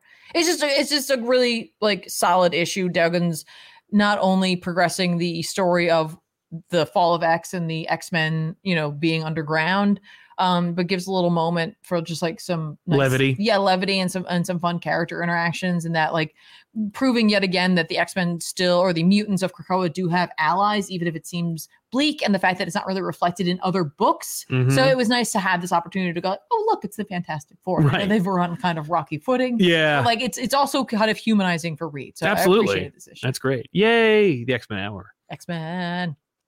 Uh, Hayden Hamilton says reading Predator vs. Wolverine just made me want to see it done by Daniel Warren Johnson. The work and time y'all put in is tr- pre- truly appreciated. Thank you, thank you, Hayden. And yeah, no, I, I wanted that too. I'll take aliens and or predators and or crossovers between the two properties by d-dubs any day of the week please uh the telphonics uh busy tonight stopped in to say hi see you in a rewatch thanks very much telphonics welcome to the show thanks for being here we'll see you guys next time uh nick barucci thanks for your support man thank you very much for your generosity Hey, all, if you love the show, hit that thumbs up. This is to you guys. Uh, Mhm. likes are free, support is priceless. I usually get to watch the shows later. Glad I'm catching it live. Support from your friends at Dynamite. Thank you very much, Nick, for your support. Thank you very much for uh, your uh, continued uh, watching the show and uh, for the for the good books that are coming out from Dynamite, like uh, Yeah. the Gargoyle series that you enjoy so well. Um, uh, uh, Tyler Kruzik, thank you very much, Tyler, for your support. Wraith 1701, a uh, thank you for doing what you do. Y'all are great. Thank you very much, Wraith. You are great too. Uh, Tyler uh, Kruzik, there we go. Here's the catch up. First time I caught you live. You, Benny, Rob are what got me into comics. Love you guys for uh, thanks for everything you do in the community. Well, thank you very much. That's awesome. Um, no, no, I didn't. That was that was just a mistake. Uh, where is that? Scroll down. That one. That one? Oh, uh, Hayden Hamilton. My last comedy show was in a comic shop in St. Louis.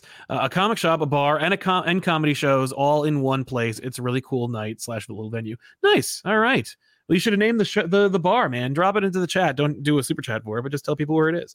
Um, I've heard that is a thing people do in L.A. So I'm like, I'd like to hear that it's uh, Oh, being that's done in, really like, fun. in Missouri.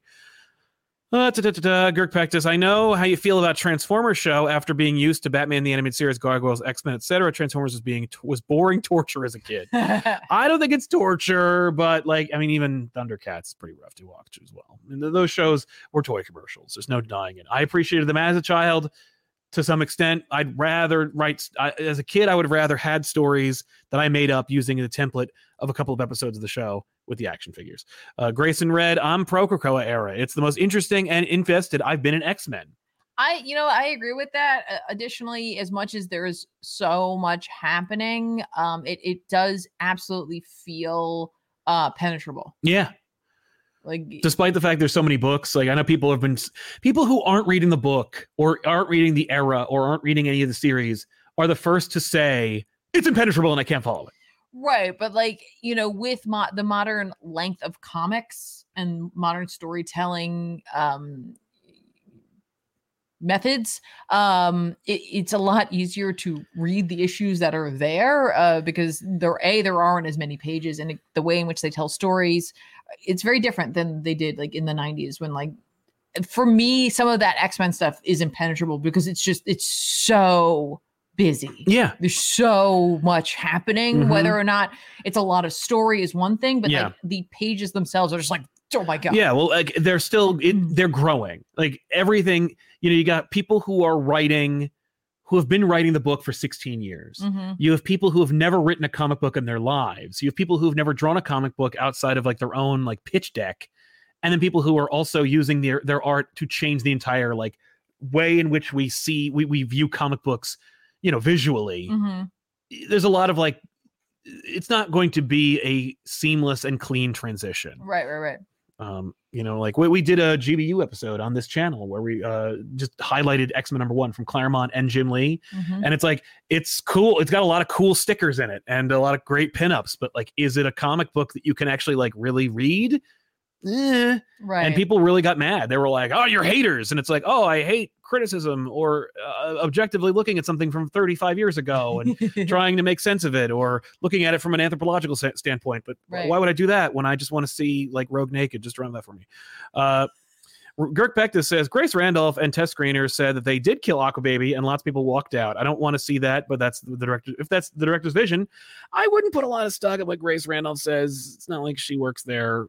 Additionally, if, if that is true, you just put a spoiler. Yeah, you just spoiled the entire goddamn movie. Thanks, man. That's not Uh, cool. CJ Hall, Compub Woo, catch all on the replay. Regardless of how much I don't really care about that. Yeah, I don't movie, care, but like it's still not cool. Somebody else does. Rodney Coverdale. Hey guys, good work as always. And that Transformers book. Wow, X Men is so good too. Agreed. Heck yeah, Thanks, it man. is. Uh, moving on. Uh, what do you want? You want to do the yours? we can do- yeah. Let's Yeah. do Gods Marvel or Uh, G O D S Gods number came out one. this week, written by Jonathan Hickman with art by Valera Skeety and colors by Marta Grazia. I just want to give a shout Oh, out. Martha Gracia, great uh, colorist. Yeah. Man, like talk about like getting Hox Pox vibes just because it's like it's like th- it's you know, it has that polish. Yes. It has that look. It has that, I don't know, it's just it's slick and cool looking. yeah. um, and it's also Hickman Right. writing it. Um, is uh, I think for a lot of people, this this book might have uh, flown under their radar for a number of reasons. One, it's ten dollar book. It is longer. It is longer, but not like than, not ten dollars longer. It's sixty four pages. 64 isn't bad. and I think for like a big two book, Yeah. that's not bad. That isn't a bunch of um samples basically from from creative teams that maybe you're not, not That's true. It's sure. not like six stories in one. It's yeah, but one. by writers that maybe you know and maybe you don't know. Like That's this is true. just one continuous story for 64 pages. I'm like, I- for me, It's not bad. that's acceptable. But That's true. like that's not in your budget. That there's no shade there. Yeah. No shade. Um, I think this coming on the heels of um Ultimate Invasion. yes. Uh This was a pleasure to read, unlike Ultimate I was Invasion, gonna say, I which think was I think it, it might have hurt people's opinion. oh, of it, 100%. Um, because I, I think Ultimate Invasion didn't sit as well with a lot of folks. Nope. Uh, let me tell you right now, though, this is not that. I only read No. the first issue of Ultimate Invasion, and I, I have to tell you, I thoroughly enjoyed this book. This feels very much like something Hickman. I'm not that he didn't want to maybe write Ultimate Invasion. This just felt like Hickman's passion and excitement. Yep. Like at the beginning of Hawks and Hawks. yeah this is this is Hawks and Pox. This is uh New Avengers. Like Yeah. this is this is Hickman uh, at his marveliest, Yeah. uh, as opposed to Ultimate Invasion, which felt like a homework assignment. Yeah. um, yeah, yeah, I read all four issues of Ultimate Invasion and wasted my money on that one. Um, th- this is not a waste of money. This is a this is a well executed comic book. It's uh, beautiful looking and Yes. also well constructed. It is also very Hickman. It is Hickmanist. It, It's Yes. very Hickman. And there's a lady all in white. There is a, there is a Okay. there's a there's a like a a, a MacGuffin. okay, hold on. There is hold on, a hold on. made up bunch of I- stuff. I need you to stop because here's what's going to happen: is everyone's only going to hear what Sal has to say about this, Right. and then they're going to go from there, as opposed to hearing someone who actually understood what was happening. In this I book, understood because what was happening. the fact is, I think that this is Hickman taking like what he thinks Doctor Strange is and making a new version of it, which Yeah. makes absolute sense that there's going to be a woman all in white because that's his Clea. right. Oh no, absolutely. And I'm like, yeah, and because like, there's an entire organization that's that, and like it makes sense because of the fact that they are meant to be more of the science side of it. Like yeah. this is shades of Aaron. This is shades of Doctor Strange. This is shades of Constantine. This is shades of Good Omens. Yeah. That's what this book is, but it's all through Hickman's lens. hmm And regardless of like Hickman isms, I say the Hickman isms are more that it's like snappy dialogue, Yeah. uh, wild concepts, like things is- that come out of nowhere. Yeah, it's his strengths. A lot of uh, all of Hickman's strengths Mhm. are being used in this issue. Yeah, but like when you look at Win, I'm it's like, just Doctor Strange. it's Doctor Strange through the lens of Constantine. It's not quite him either. It's No. not John at all. yeah, And but it's also not Stephen. yeah, Like it is its own thing. But like when someone asked before, like what would it be like if if Doctor Strange and Constantine hung out? A little bit like some of the You'd get conversations Wynn. that happen here, kind of. Oh, Constantine would be way more of a bastard. somebody asked, is, is there going to be a? Is there a big helmet? No. there's no helmet. That's what I'm saying. Like it's not quite It's not that- all of them. No, not at all. No, uh, but yeah, no, you're right. There's But, like- also a quantum leap joke in this. Yes. Uh, well, the well, entire it's a time. quantum leap theming reference. I'm Yes. like, what? Yeah. Why is Ziggy in this book? 'cause- because Zoom. Yeah, well, because like there's two forces here. There's the natural order of things and the powers that be. And Win is the f- agent of the powers that be. He's the avatar of it, the only one. And then there's the natural order of things, which is this larger conglomerate uh, that serves a god as well. Like it's all about gods and the people who work for them, essentially. Yes, Um. or people who claim to be gods. It's not. Right. Yeah, And it's then not like Zeus. and the natural order of things um that is the like that is uh, uh Aiko uh who is yes she's dressed all in white but then you see the rest of the group they're, They're all- all, But because that's their it's the idea. natural order of things Mhm. it's meant to be clean it's like this is how it's meant to be Mhm, we're mhm. like we approach it from scientific we approach it from Purity. by the numbers and i'm like so it works 100 percent yeah, thematically it works. They all but, work. but then when you put him in like the red coat and you have him with a woman for a little Yes. bit with this white hair, and I'm like, I, I kind of love this like alternate version of Mhm. Doctor Strange. yeah, and well, it's weird. but he's to- his own guy. It's weird to do this, like it's Ultimate Doctor Strange, But it's but it's in not. the 616 and he meets Doctor Strange Right. and knows him personally. right Like, because then you have Dimitri who is like us. I cannot wait to figure out how this dynamic works. And that's where I was getting good omens from. Now I did not read the books.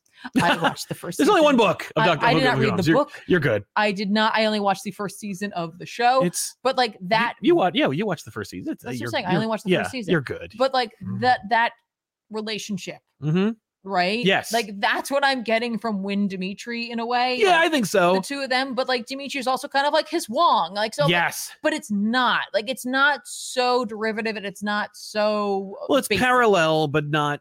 Yeah, it's not derivative. It's it it it it makes efforts to address those parallels to look like head on right and distinguish from what it is like aping off of. right and and um i did note too that uh again i know for a lot of people this sticker it's a lot right but like i said you're still getting 64 pages which when you think about the fact that the normal comic book tends to be about 28. or i- if that Yeah. um you know you're getting more Right. You are getting more. you're, you're like Sonic, you are just get you are able to get more. like if it was supposed to be five dollars right. If it was you're getting right, if you were to double the price and page real estate of a five dollar book, Yeah. you are technically getting more than double. yeah so for me i'm like that that is worth it and it also notes that this is an ex an enormous exercise first issue which makes me think that all the issues going forward will return to a normal price tag and a normal length Yeah. they wanted to do like an image style kickoff for this issue for this Yes. book This um book should have been a dollar. Marvel should have eaten the cost and made it a huge book for a buck. No. DC's done it before. they and it- have It, makes a but, lot like, of sense. I, i again like i i just no i'm okay with this but okay agree. with I'm this just saying because like this is a book I really wanted to read. If you like magic, you're probably going to like this book. If you are like Doctor Strange at all, you're probably going to like this book. If you liked Good Omens, you might like this book. that's true. You know, like if you like Hickman, you're probably going to like this book, but it's not just a read for people who like Hickman. I've seen in the chat people are saying like trade weight on it only like if you don't if if you only if you're ugh, trade weight on if you're not a fan of Hickman. I disagree with that. Trade weight on this if you don't have it in your budget. Right. Exactly. If you have any interest in reading this, go grab it. yeah. You know, because it's not just for people who like Hickman. If you like magic, trust me, yeah. You're also going to get you're a com- gonna enjoy this because there's a lot of it. There's a lot of big concepts. There's a lot of like, you know, like all right, let let's learn about this. Let's do some on the street stuff. Wynn goes and deals with something. I'm like, man, I miss when Doctor Strange would go and deal with stuff like this. Yeah. You also get a complete story. you get a full story. You get a background on this character, and then they deal with something larger, and then we move on to the next thing, like what's to come. Yeah. And I'm like, okay, But not in an annoying, like cliffhangery way. Like in Right. a setup kind of way. So like even if you only ever read God's number one, yeah, you are still going to get a full, rich, complete story full of characters, some of whom you do recognize and some of whom you will be introduced to and will get, I think, like the gist of their elements right, without much effort. right, Mm. right. this is right. a very, it was also a very easy read. I- I- it was and it's weird compared to Ultimate Invasion, where it was that was very difficult to Yes. read. Not because it was like difficult to understand, but more because it was just it was very much work. right. This was not work. This was a fun book that Mhm. also just looked good.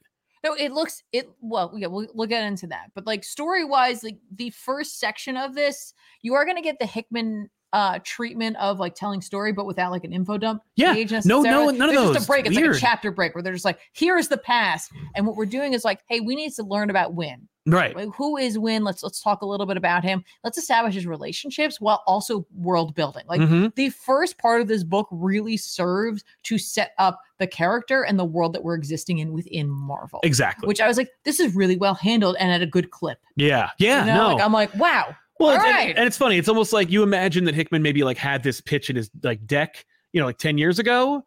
But Mm. now, after everything that he has worked on, it's it's everything that he does well. Right. You know what I mean? But done at a it, it could have been this could have rung as self-indulgent and it doesn't. Yeah.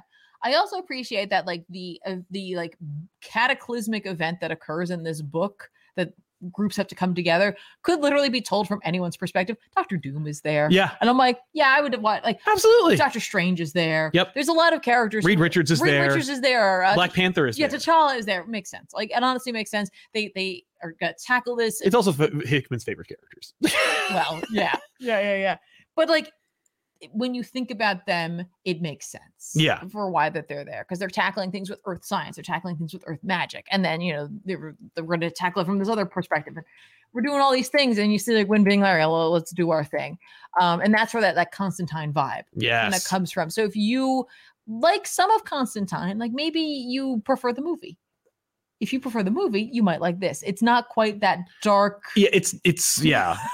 like grim, gritty version of Hellblazer No, Ama- American Constantine's a jerk and sarcastic. Mm. and sarcastic, and you're just kind of like, oh, okay, that's kind of fun.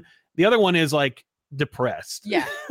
right. And and that's what you're gonna get here. So if you like that, this might also Win might be a character you're interested in. Mhm. Uh, in terms of art, I I think Skeety did an incredible job. It, it's it's not often that on a magic themed book that we get art of this caliber Mhm. it, from Marvel.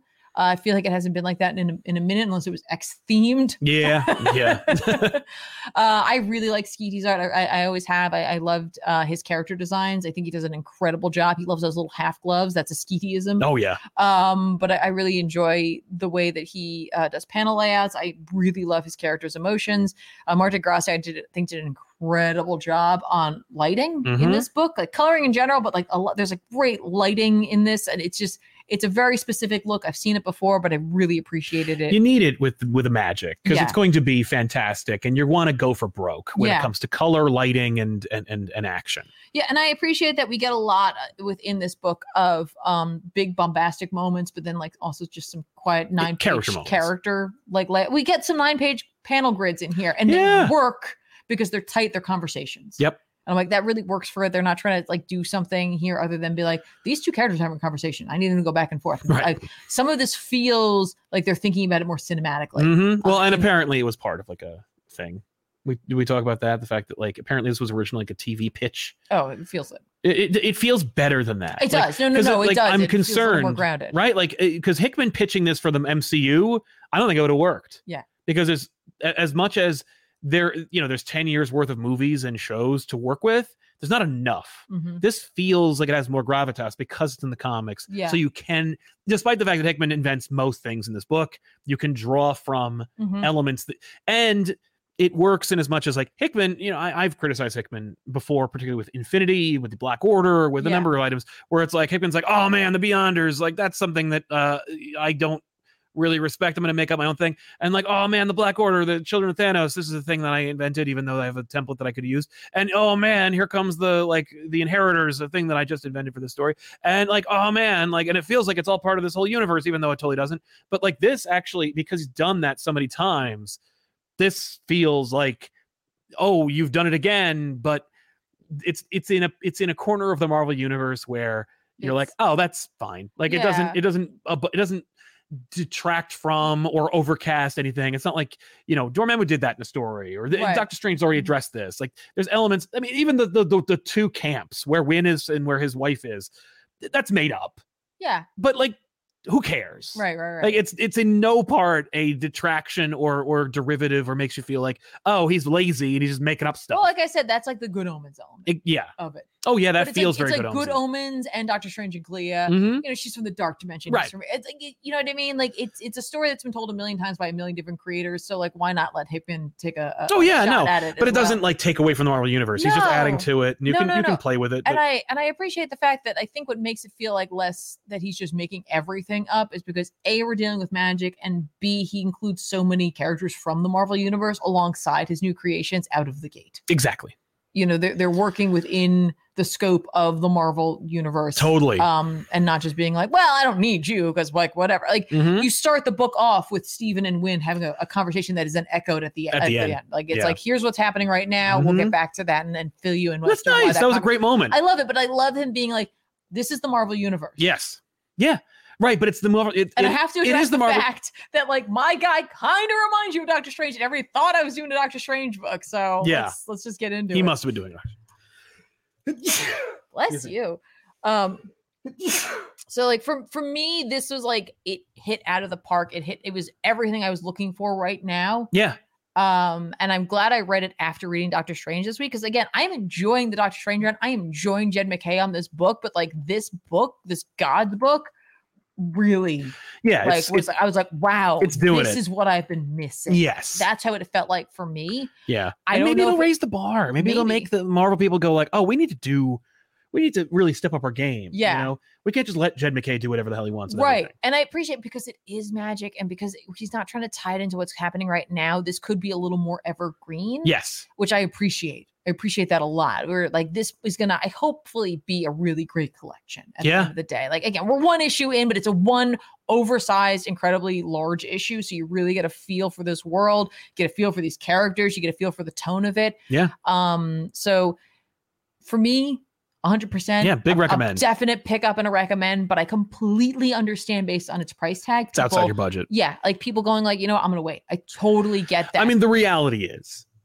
this book will not be ten dollars in the back issues bins in two months. probably not because like I do feel like a lot of people Skipped were, it. We're like "Mm, A too lot of people much," skipped and I it. don't like I don't like how Right.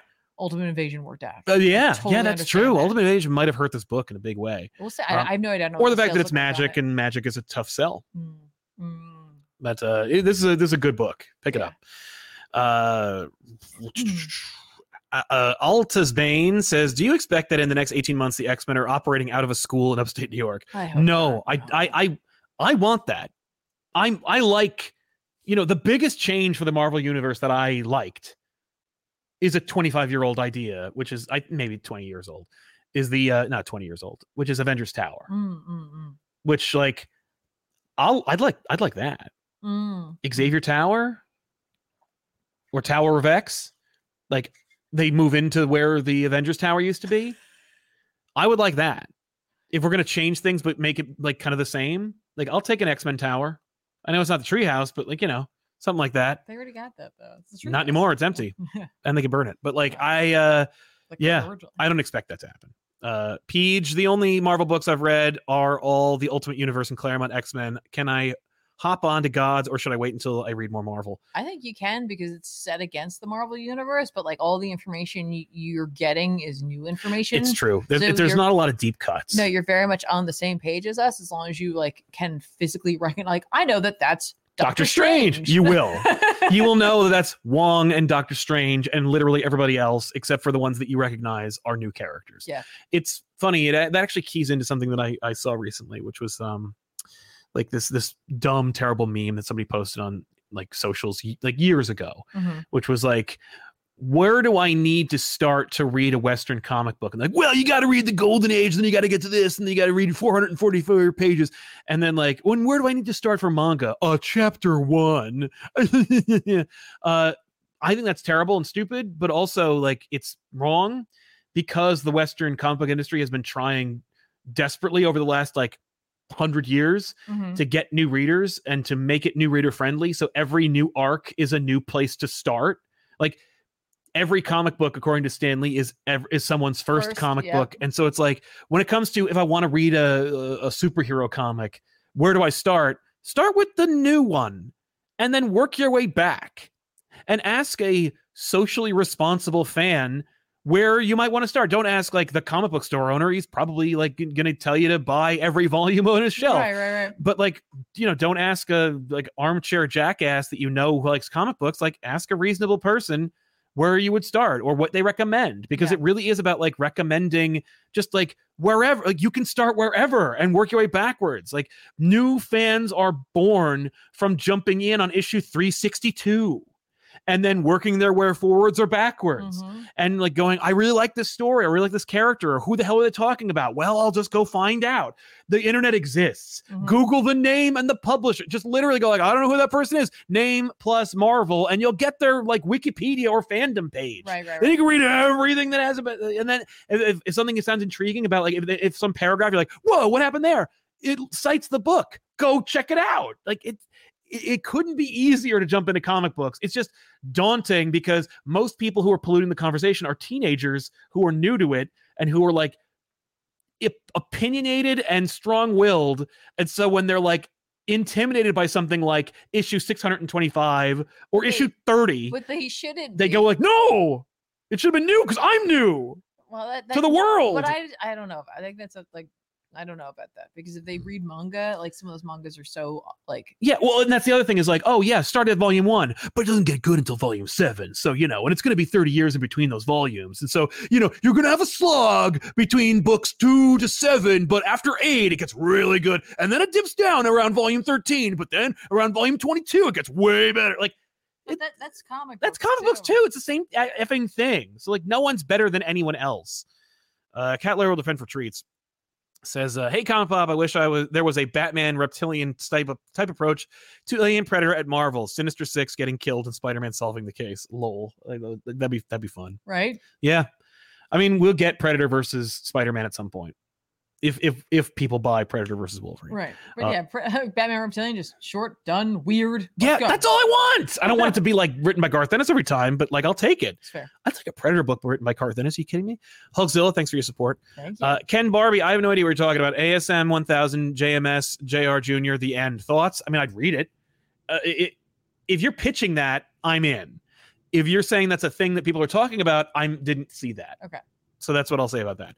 Uh, BK Sakuga, uh, will you guys be at New York Comic Con? Due to work Sunday is the only day I can go. Hope you were there. Uh, we will be, Tiffany and I will be there. No guarantees on Ben and Ethan. Ben and Ethan will be there Friday and Saturday. Um, Red Hood 52 Tower of X is definitely asking for the tower to be destroyed, That's what I'm especially in the thinking. target in the tarot imagery that we saw before the Krakoa era. yeah. yeah, whatever. Oh, Yeah, yeah. It all gets destroyed. The mansion blew up ten times before we got to Krakoa. The Baxter Building got shot into space three times. The Stark Tower was collapsed by the Hulk in World War Hulk and was rebuilt between the panels. You can definitely have Tower of X and have it be destroyed and rebuild it. It's okay. Batman 138 uh, from Chip Zdarsky with art by Jorge Jimenez sees the continuation of uh, the Gotham War while also deepening the Gotham War in a fun way where it's like, oh, okay, so this is what it's really about. Yeah. Have you Um, seen that image before? Um, it's you know, it, The image of the candlelight and the. and oh, the- that's that's the that that is a uh, when Batman indoctrinated Dick Grayson into the war, yeah. they do this. You saw Okay. it most recently in Dark Crisis. Thank you. I was like, where did I see this? This is i- i- it's a classic image Mm. of like Batman making this child take an oath to dedicate his entire life to fighting a war that he created because his mommy and daddy were killed when he was an 8-year-old. But uh so Batman's obviously nuts and he's like freaking out and he's like every every time every minute that I'm spending fighting you guys, every minute that you guys are allowing crimes to take place in Gotham is another 8-year-old boy being killed in an alley. I'm freaking out right now. Uh, the Wait, an eight-year-old boy being killed in that alley? I'm sorry, eight, an eight-year-old boy being like losing his orphan, family. okay. Yeah, uh, but like you know, it's I, I, obviously Batman is being corrupted by the Zarna influence. Uh, I don't know even know if Zarna even appears in this issue, but I do know that like essentially the entire Bat family, except for the sociopath, are against Batman, and so Batman has to fight them. He kidnaps Jason Todd and then injects him with like a horrible uh, new variant on the jo- on, on the uh, ri- uh, uh, scarecrow toxin, so that if Jason like gets in gets into any like altercation, fear will immediately cripple him and keep him from doing anything. Uh, this way, you're saved. Now you don't have to do anything. You don't have to worry about ever being Red Hood or or, or, or dedicating your life. You, you failed basically. Like you shouldn't be a Robin. You shouldn't be a Red Hood. Like you've completely failed, and your betrayal of me is in, is indicative of the fact that like I failed on you, and so like I'm just gonna take you off the board. And so now like we'll just do this to you. So now you'll never have to worry about being a problem ever again, and you can you can just live a normal life. You're welcome. And he's basically thinking about this about all the Robins because they've all betrayed him in some way, and like we're indi- we're indicating that like Zdarsky's playing with this idea that Batman is like you know people like sal who complain about how batman has a too big family and he's not like a loner who hangs out with jim gordon all the time like that's bad because batman grows and changes and evolves and like now like this is the normal state of affairs is batman is a huge family and he's more well adjusted but if he i- if if he goes back it's because he's uh, not well adjusted and he needs to we need to illustrate this through an event like this Mm. um, so you know, because he's obviously telling himself, "It's like, oh, well, I'll just take all the children off the board, and then I will like be back to basics." And that's really the way it should be. And it's like obviously, since it's coming out of the mouth of a psychopath, you're not supposed to buy it or agree with him. Right. Um, I happen to, to agree with him, but I also don't uh, agree with the idea of destroying and dismantling the entire Bat family to do it. Nor do I think that the idea of character assassinating Bruce Wayne or Batman is also a way to do it. But obviously, that's not the case. Batman's been infected by some kind of like, you know, problem. The Zerna influence taken over. I also don't think you can walk that back in like an arc. Uh, but I also have a theory about that as well. We'll talk about that in a minute. But uh, this issue, we deepen the whole Vandal Savage thing. Uh, I think that like I don't know. We've indicated that like the meteorite that gave Vandal Savage his immortality is also linked with the Lazarus pits, and so Ra's al Ghul and Vandal Savage are uh, inexorably linked to each other, and uh, so that's why Vandal Savage took over the Batcave because he's in this book now, and. The woman that like teams up with Catwoman, who's part of the Gotham War, is actually Vandal Savage's daughter, whose name is Scandal Savage. Fart and uh, that's fun in its own way. I actually laughed. I didn't like if you say it out loud, it sounds terrible, but like if you're reading it, you're like, nah, scandal savage. I mean, whatever at this point, who cares anyway? But uh, uh, yeah, so anyway, she's clearly like working. Oh, the whole thing is that like the Gotham War is Selena's like, oh, I know, we'll like we'll take over the underworld of Gotham and make them all pinky swear not to kill anybody and only attack the one percent and not kill anybody when they're doing that either and not rob regular people and that'll be like the way we win and then scandal savage is like yeah and they'll also be inducted into the league of assassins and it's like oh that's that's why it's going on okay like all right uh, g- uh, selena's an idiot okay yeah whatever i don't know if like selena knows that's because i mean like you could easily be like selena's like batman where she's like yeah i know i knew it i needed to figure out what you were planning scandal um, but yeah, it's uh, you know, it's a scene, man. Um, from infecting your son with a debilitating virus that will keep them from being their truest self, to beating the living hell out of your other children in the street, and then uh, the idea is that he's like, oh, like I'll. He hits them with nets, and like then the police show up, and he's like, they'll get arrested. Their identities will be made public, and then they can't be Robins anymore, and then they can just go be normal. They don't have to like worry about like screwing with my mission anymore. because like it was a mistake to bring in Robbins, and uh, and then it'll just be me, and that's the way it should be. And they're like, you're gonna get outed too, and he's like, I don't care. Uh, Bruce Wayne sucks. He's nobody. He- I I created Bruce Wayne to protect you. like I just want to be Batman, and I'm like, yeah, that's just Zerna.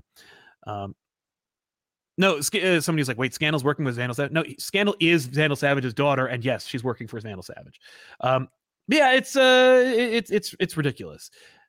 I'm actually kind of enjoying it. It's silly What? and weird. It's just kind of like Based on what you just said, I'm like, how is this? What? what? it's just it's just like okay like ju- it's it's it's um it- what's the is there like a is there like a food you can like i- like analogy where you just throw is like a kitchen sink like i'll just throw everything in the refrigerator into this pot and now we have a dinner yeah. that's what this is just throw everything everything in there and and it's and it somehow becomes edible it's just so stupid but also like fun that's what batman is at this point when batman has had like 10 robins and like they're all his sons including his biological son who's actually a test tube baby that was made by the league of assassins like and he's got a super secret evil Mhm. personality that's not really evil but also is that will take over his mind like it, it- it's that it's all really stupid So when you're a Batman fan long enough, do you just become Garth Ennis? Right. You just go, ah, who cares? Superheroes are dumb.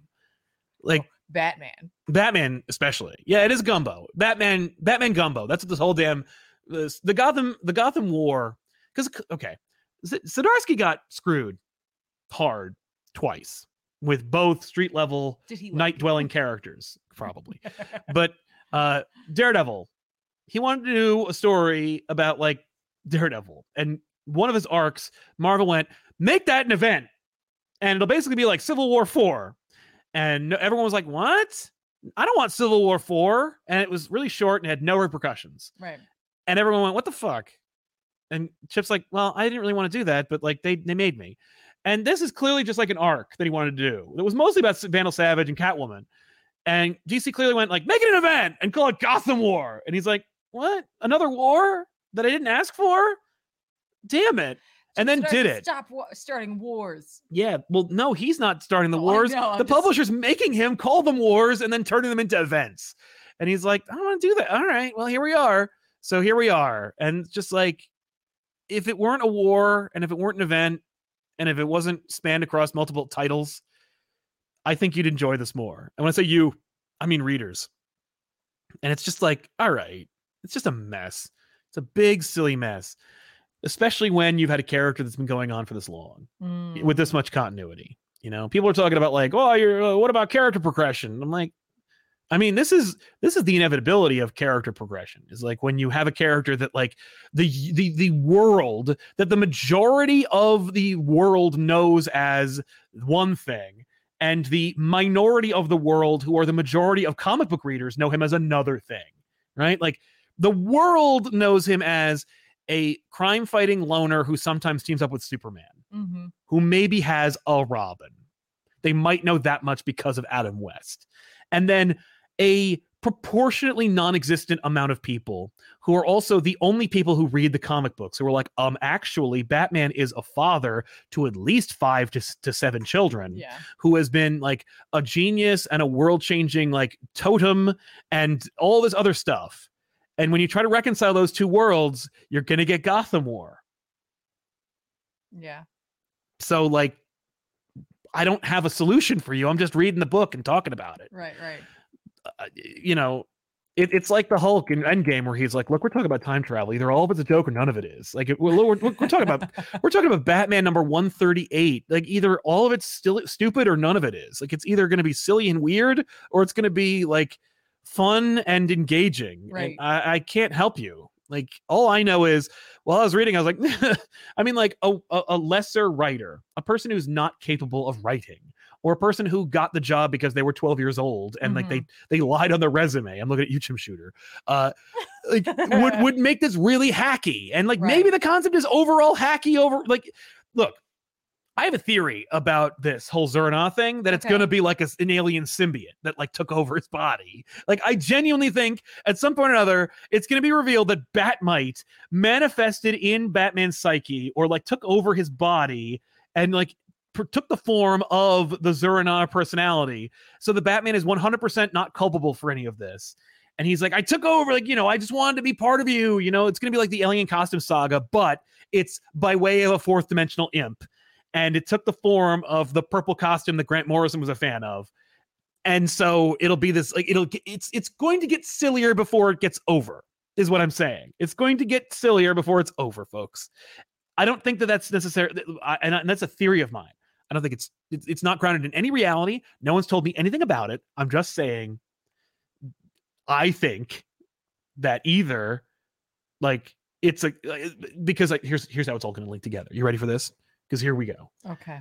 Failsafe, big stupid robot that has Uh-huh. no personality, that has a, co- a consciousness downloaded into his mind and flew away. Yeah. that's a great vessel for the Zerana character. Oh yeah. So like when Batman purges Batmite or the Zuranar character who's just like an alien symbiote or whatever, it's going to jump onto the Eddie Brock of this world, which is the Zuranar, which is the failsafe robot, and then Batman will have a new villain in the form of Batman of Zuranar, but as a separate character that he can literally punch. I think that's where we're going with this. Okay. And if that's the case, I'm kind of gonna jump out of my chair and clap my hands because, like, who gives a shit at this point? Like, I feel like I'm going insane. So anyway, uh, that's a book, and it looks great. Okay. That that's something. Uh, Ken Barbie says, "How do you feel about the Comics Journal Kirby interview about what he said about Stan not co-creating anything? Marvel men- uh, method just a ruse for co-credit." No. Uh, like uh, at the end, Kirby was you know deeply resentful and bitter, and didn't have like he he. There, there's always the, the truth is in the middle. It's never like all Stan and it's never all Kirby. It's Mm, it's two men who had very strong convictions mhm. and like when you when you laugh at me saying that Stanley had convictions, it's like no, Stanley's convictions were to be P.T. Barnum of Marvel. Yeah. Like he, he believed in that so much that he sacrificed being authentic for being that. You know, he was bald, right? Like you know, that's a hairpiece. yeah. Like he looked 50 years older when he first started working at Marvel. So it, it- like and and Jack had had his own convictions. I mean, Steve, so did Steve Ditko, but you just wouldn't agree with him most of the time because of his political leanings. Like, but you know, people said he was really uh, like he had a high integrity, and it's like, yeah, he did for his own personal beliefs. Yeah. Jack, Stan, Steve, all of them have strong personal beliefs and convictions, and those guided their opinions and feelings. And like, there are some moments where you like you saw the two of them like hugging in pictures, and other times where like they wouldn't like th- Jack wouldn't talk to him. You know, it's it's it- it's it's really dependent on wh- how these men felt at the at the time. You know, especially when like one of them was doing better financially than the other. Yeah. know, Jack didn't want to turn himself into a effing brand because he w- Jack Kirby was not an influencer. You know what I mean? Who's a creator? he was a creator and I, I believe stan was too but it also he was a carnival barker um lawrence perry thank you guys for recommending saga loved it tiffany recommended Yay! saga i never recommended saga Well, thank you for giving me credit. j-man 27 joe star i did like the line that batman doesn't care about his about his bruce wayne felt true yeah exactly he's like i don't give a shit about bruce wayne uh, uh, who needs that but that's just zer talking for him Yeah, yeah, yeah. um, so yeah uh let's talk about loki Oh my god, I totally forgot that we were gonna do that. I know. Loki season two, episode one. Uh, I uh, we watched it. We watched the first episode. Yeah. We have screeners, but I don't want to watch it with my name plastered across it, sc- streaming from my phone to my TV. Yeah, I'd rather just So I'll just wait. let's wait. We'll just watch. I'll just wait and watch it with everybody else. But uh, yeah, Loki. Um, you know, it takes a, it takes place immediately after where the last one took uh, left off. Uh, it almost has no bearing uh, whatsoever on uh, any other element of the Marvel universe, despite the fact that Loki season one, in the final episode, like kicks off the new status quo of the phase of Marvel with Mhm. the multiverse and everything. Uh, and I think it's all the better for it. It's just its own thing. It's ba- it, it it has implications of the larger MCU, but also has absolutely nothing to do with it and doesn't doesn't care. It wants to tell its own story so far, and I'm really enjoying it.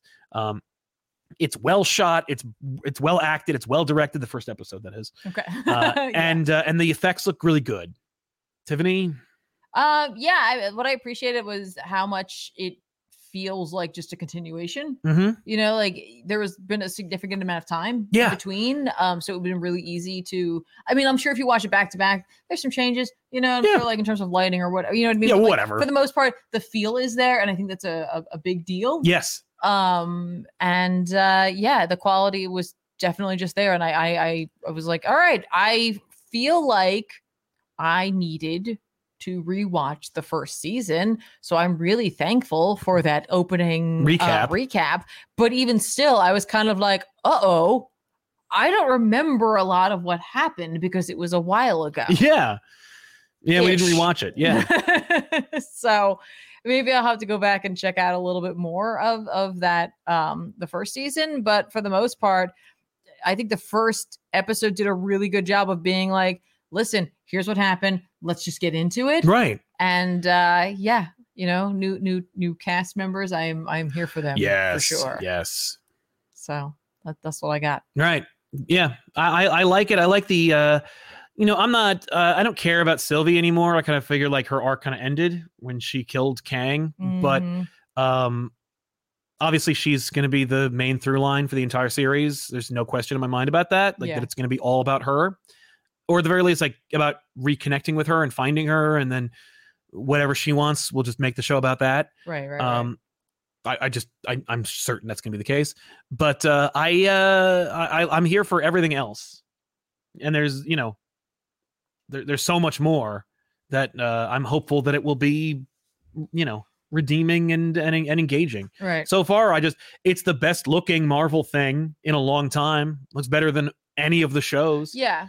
Um, but I'm also concerned because like I think did we talk about this? The fact that like the first episode of Ms. Marvel, like it had so much character and so much personality, and like e- even though it wasn't like for this me is- necessarily, but like this so is did a- this. Yeah, but this is the second season. This is- so, yeah. Like, you know, it's already ingrained. No, as it's to how true. It's gonna how it's gonna go and how it's gonna look. Yeah, so- I'm just worried because like Ms. Marvel eventually just went "Bleh," and like I'm I'm worried that the first like they put a lot of effort in the first episode and the second episode is gonna go. I "Bleh." know. I, I you know what's funny is I don't. I have no idea how involved he is, but I feel like Tom Hiddleston wouldn't allow that to happen. He is a producer on the show. Yeah, like, I can he's- imagine being like, don't he's- don't you mo- don't you moon knight me. He really like I- he's embraced this character. He embraces the world that they live in. I, I think he really enjoys making the show. Yeah, So I, do, I don't really worry about that too much. That's fair.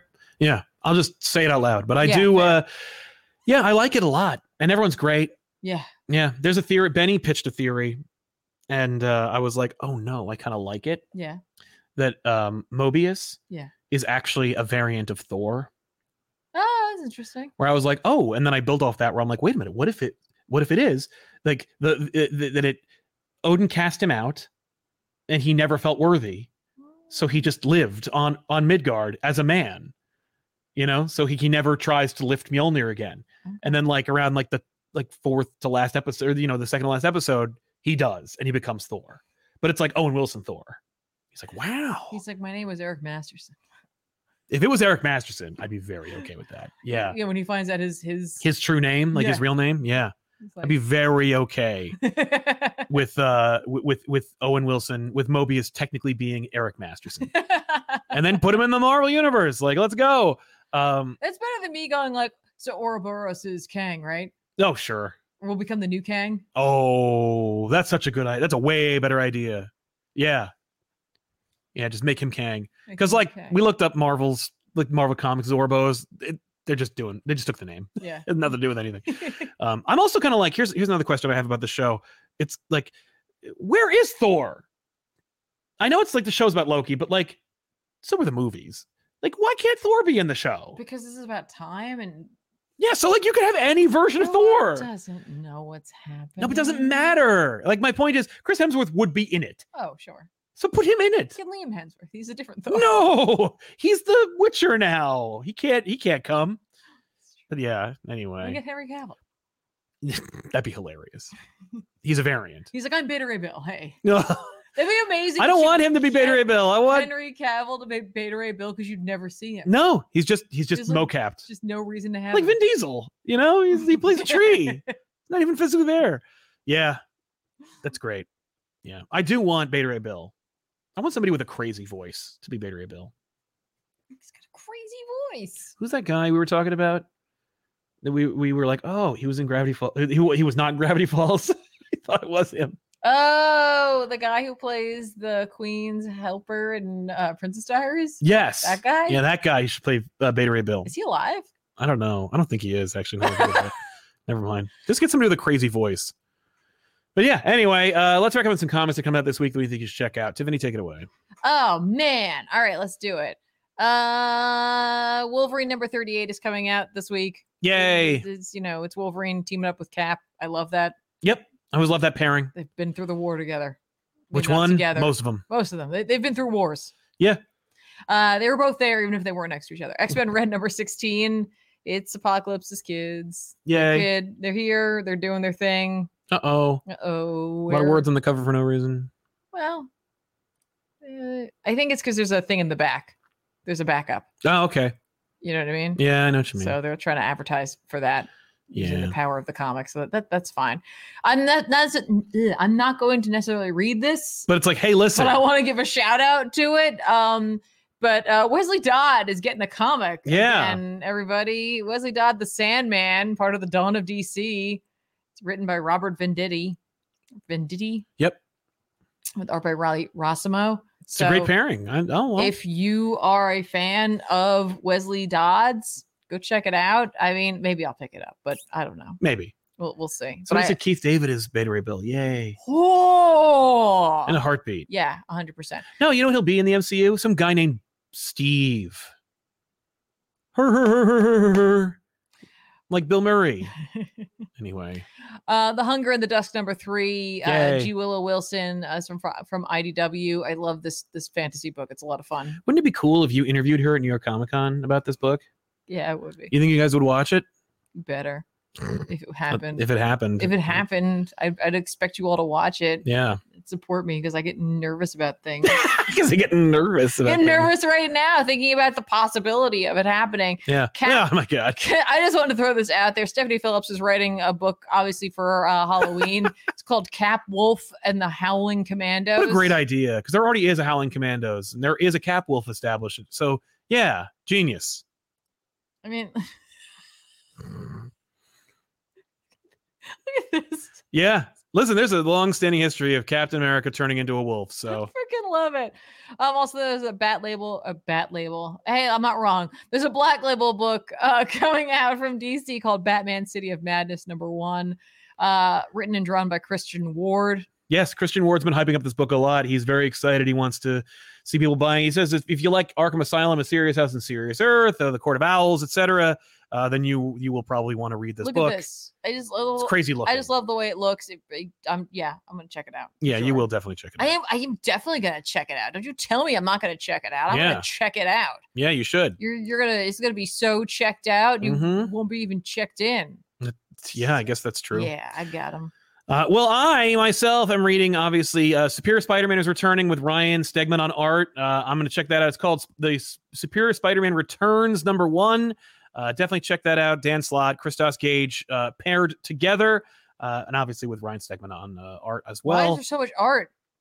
Dan Slott, Stegman, Bagley, Kevin Coley. Humberto Ramos, Giuseppe Camincoli. Yes, all three. Well, because they all worked on The Superior Spider Man, except for Mark Bagley, but who cares? He's great. Um, so yeah, no, it's it, it's going to be exciting to see that return. I guess I don't know. I mean, I'll read it. Uh, Superboy, uh, Man of Tomorrow. I believe this is the end of the series, is number six. So uh, if you enjoyed the series, you should definitely enjoy it uh, yourself. Uh, wrap up this book. It's uh, new status quo for Connor uh, now that he's returned. Um, also, Batman and Robin number two from Joshua Williamson and Simone DeMeo. Uh, you will never, you will, you have never seen a Batman book that looks like this. It's insane. Uh, it also establishes a new villain that may have been uh, debuted uh, in conversation on our show All Stars. So check that out. Also, Danger Street number 10. We're getting dangerously close to the end of the series. Uh, I have never read more than one issue of this book. Uh, I am literally buying it in uh, like physical and then just putting it aside. I will sit down and read the entire series later, but I'm at this point, I trust King. Uh, Sight Unseen, the covers again, just like, oh my God, this book is so good. Uh, I- looking. and I'm gonna find that cover in a minute. Oh, I didn't even recognize that. What? What? I fixed it. Yeah. right? Sweet. I did not know what I was looking for. It's the creeper. That's crazy. right? It's just a this is a great looking book. That's uh, I believe Fornes does the covers on those, and he's going to be in New York Wow. Comic Con too. I'm going to try and get him to sign my Rorschach. We'll see what happens.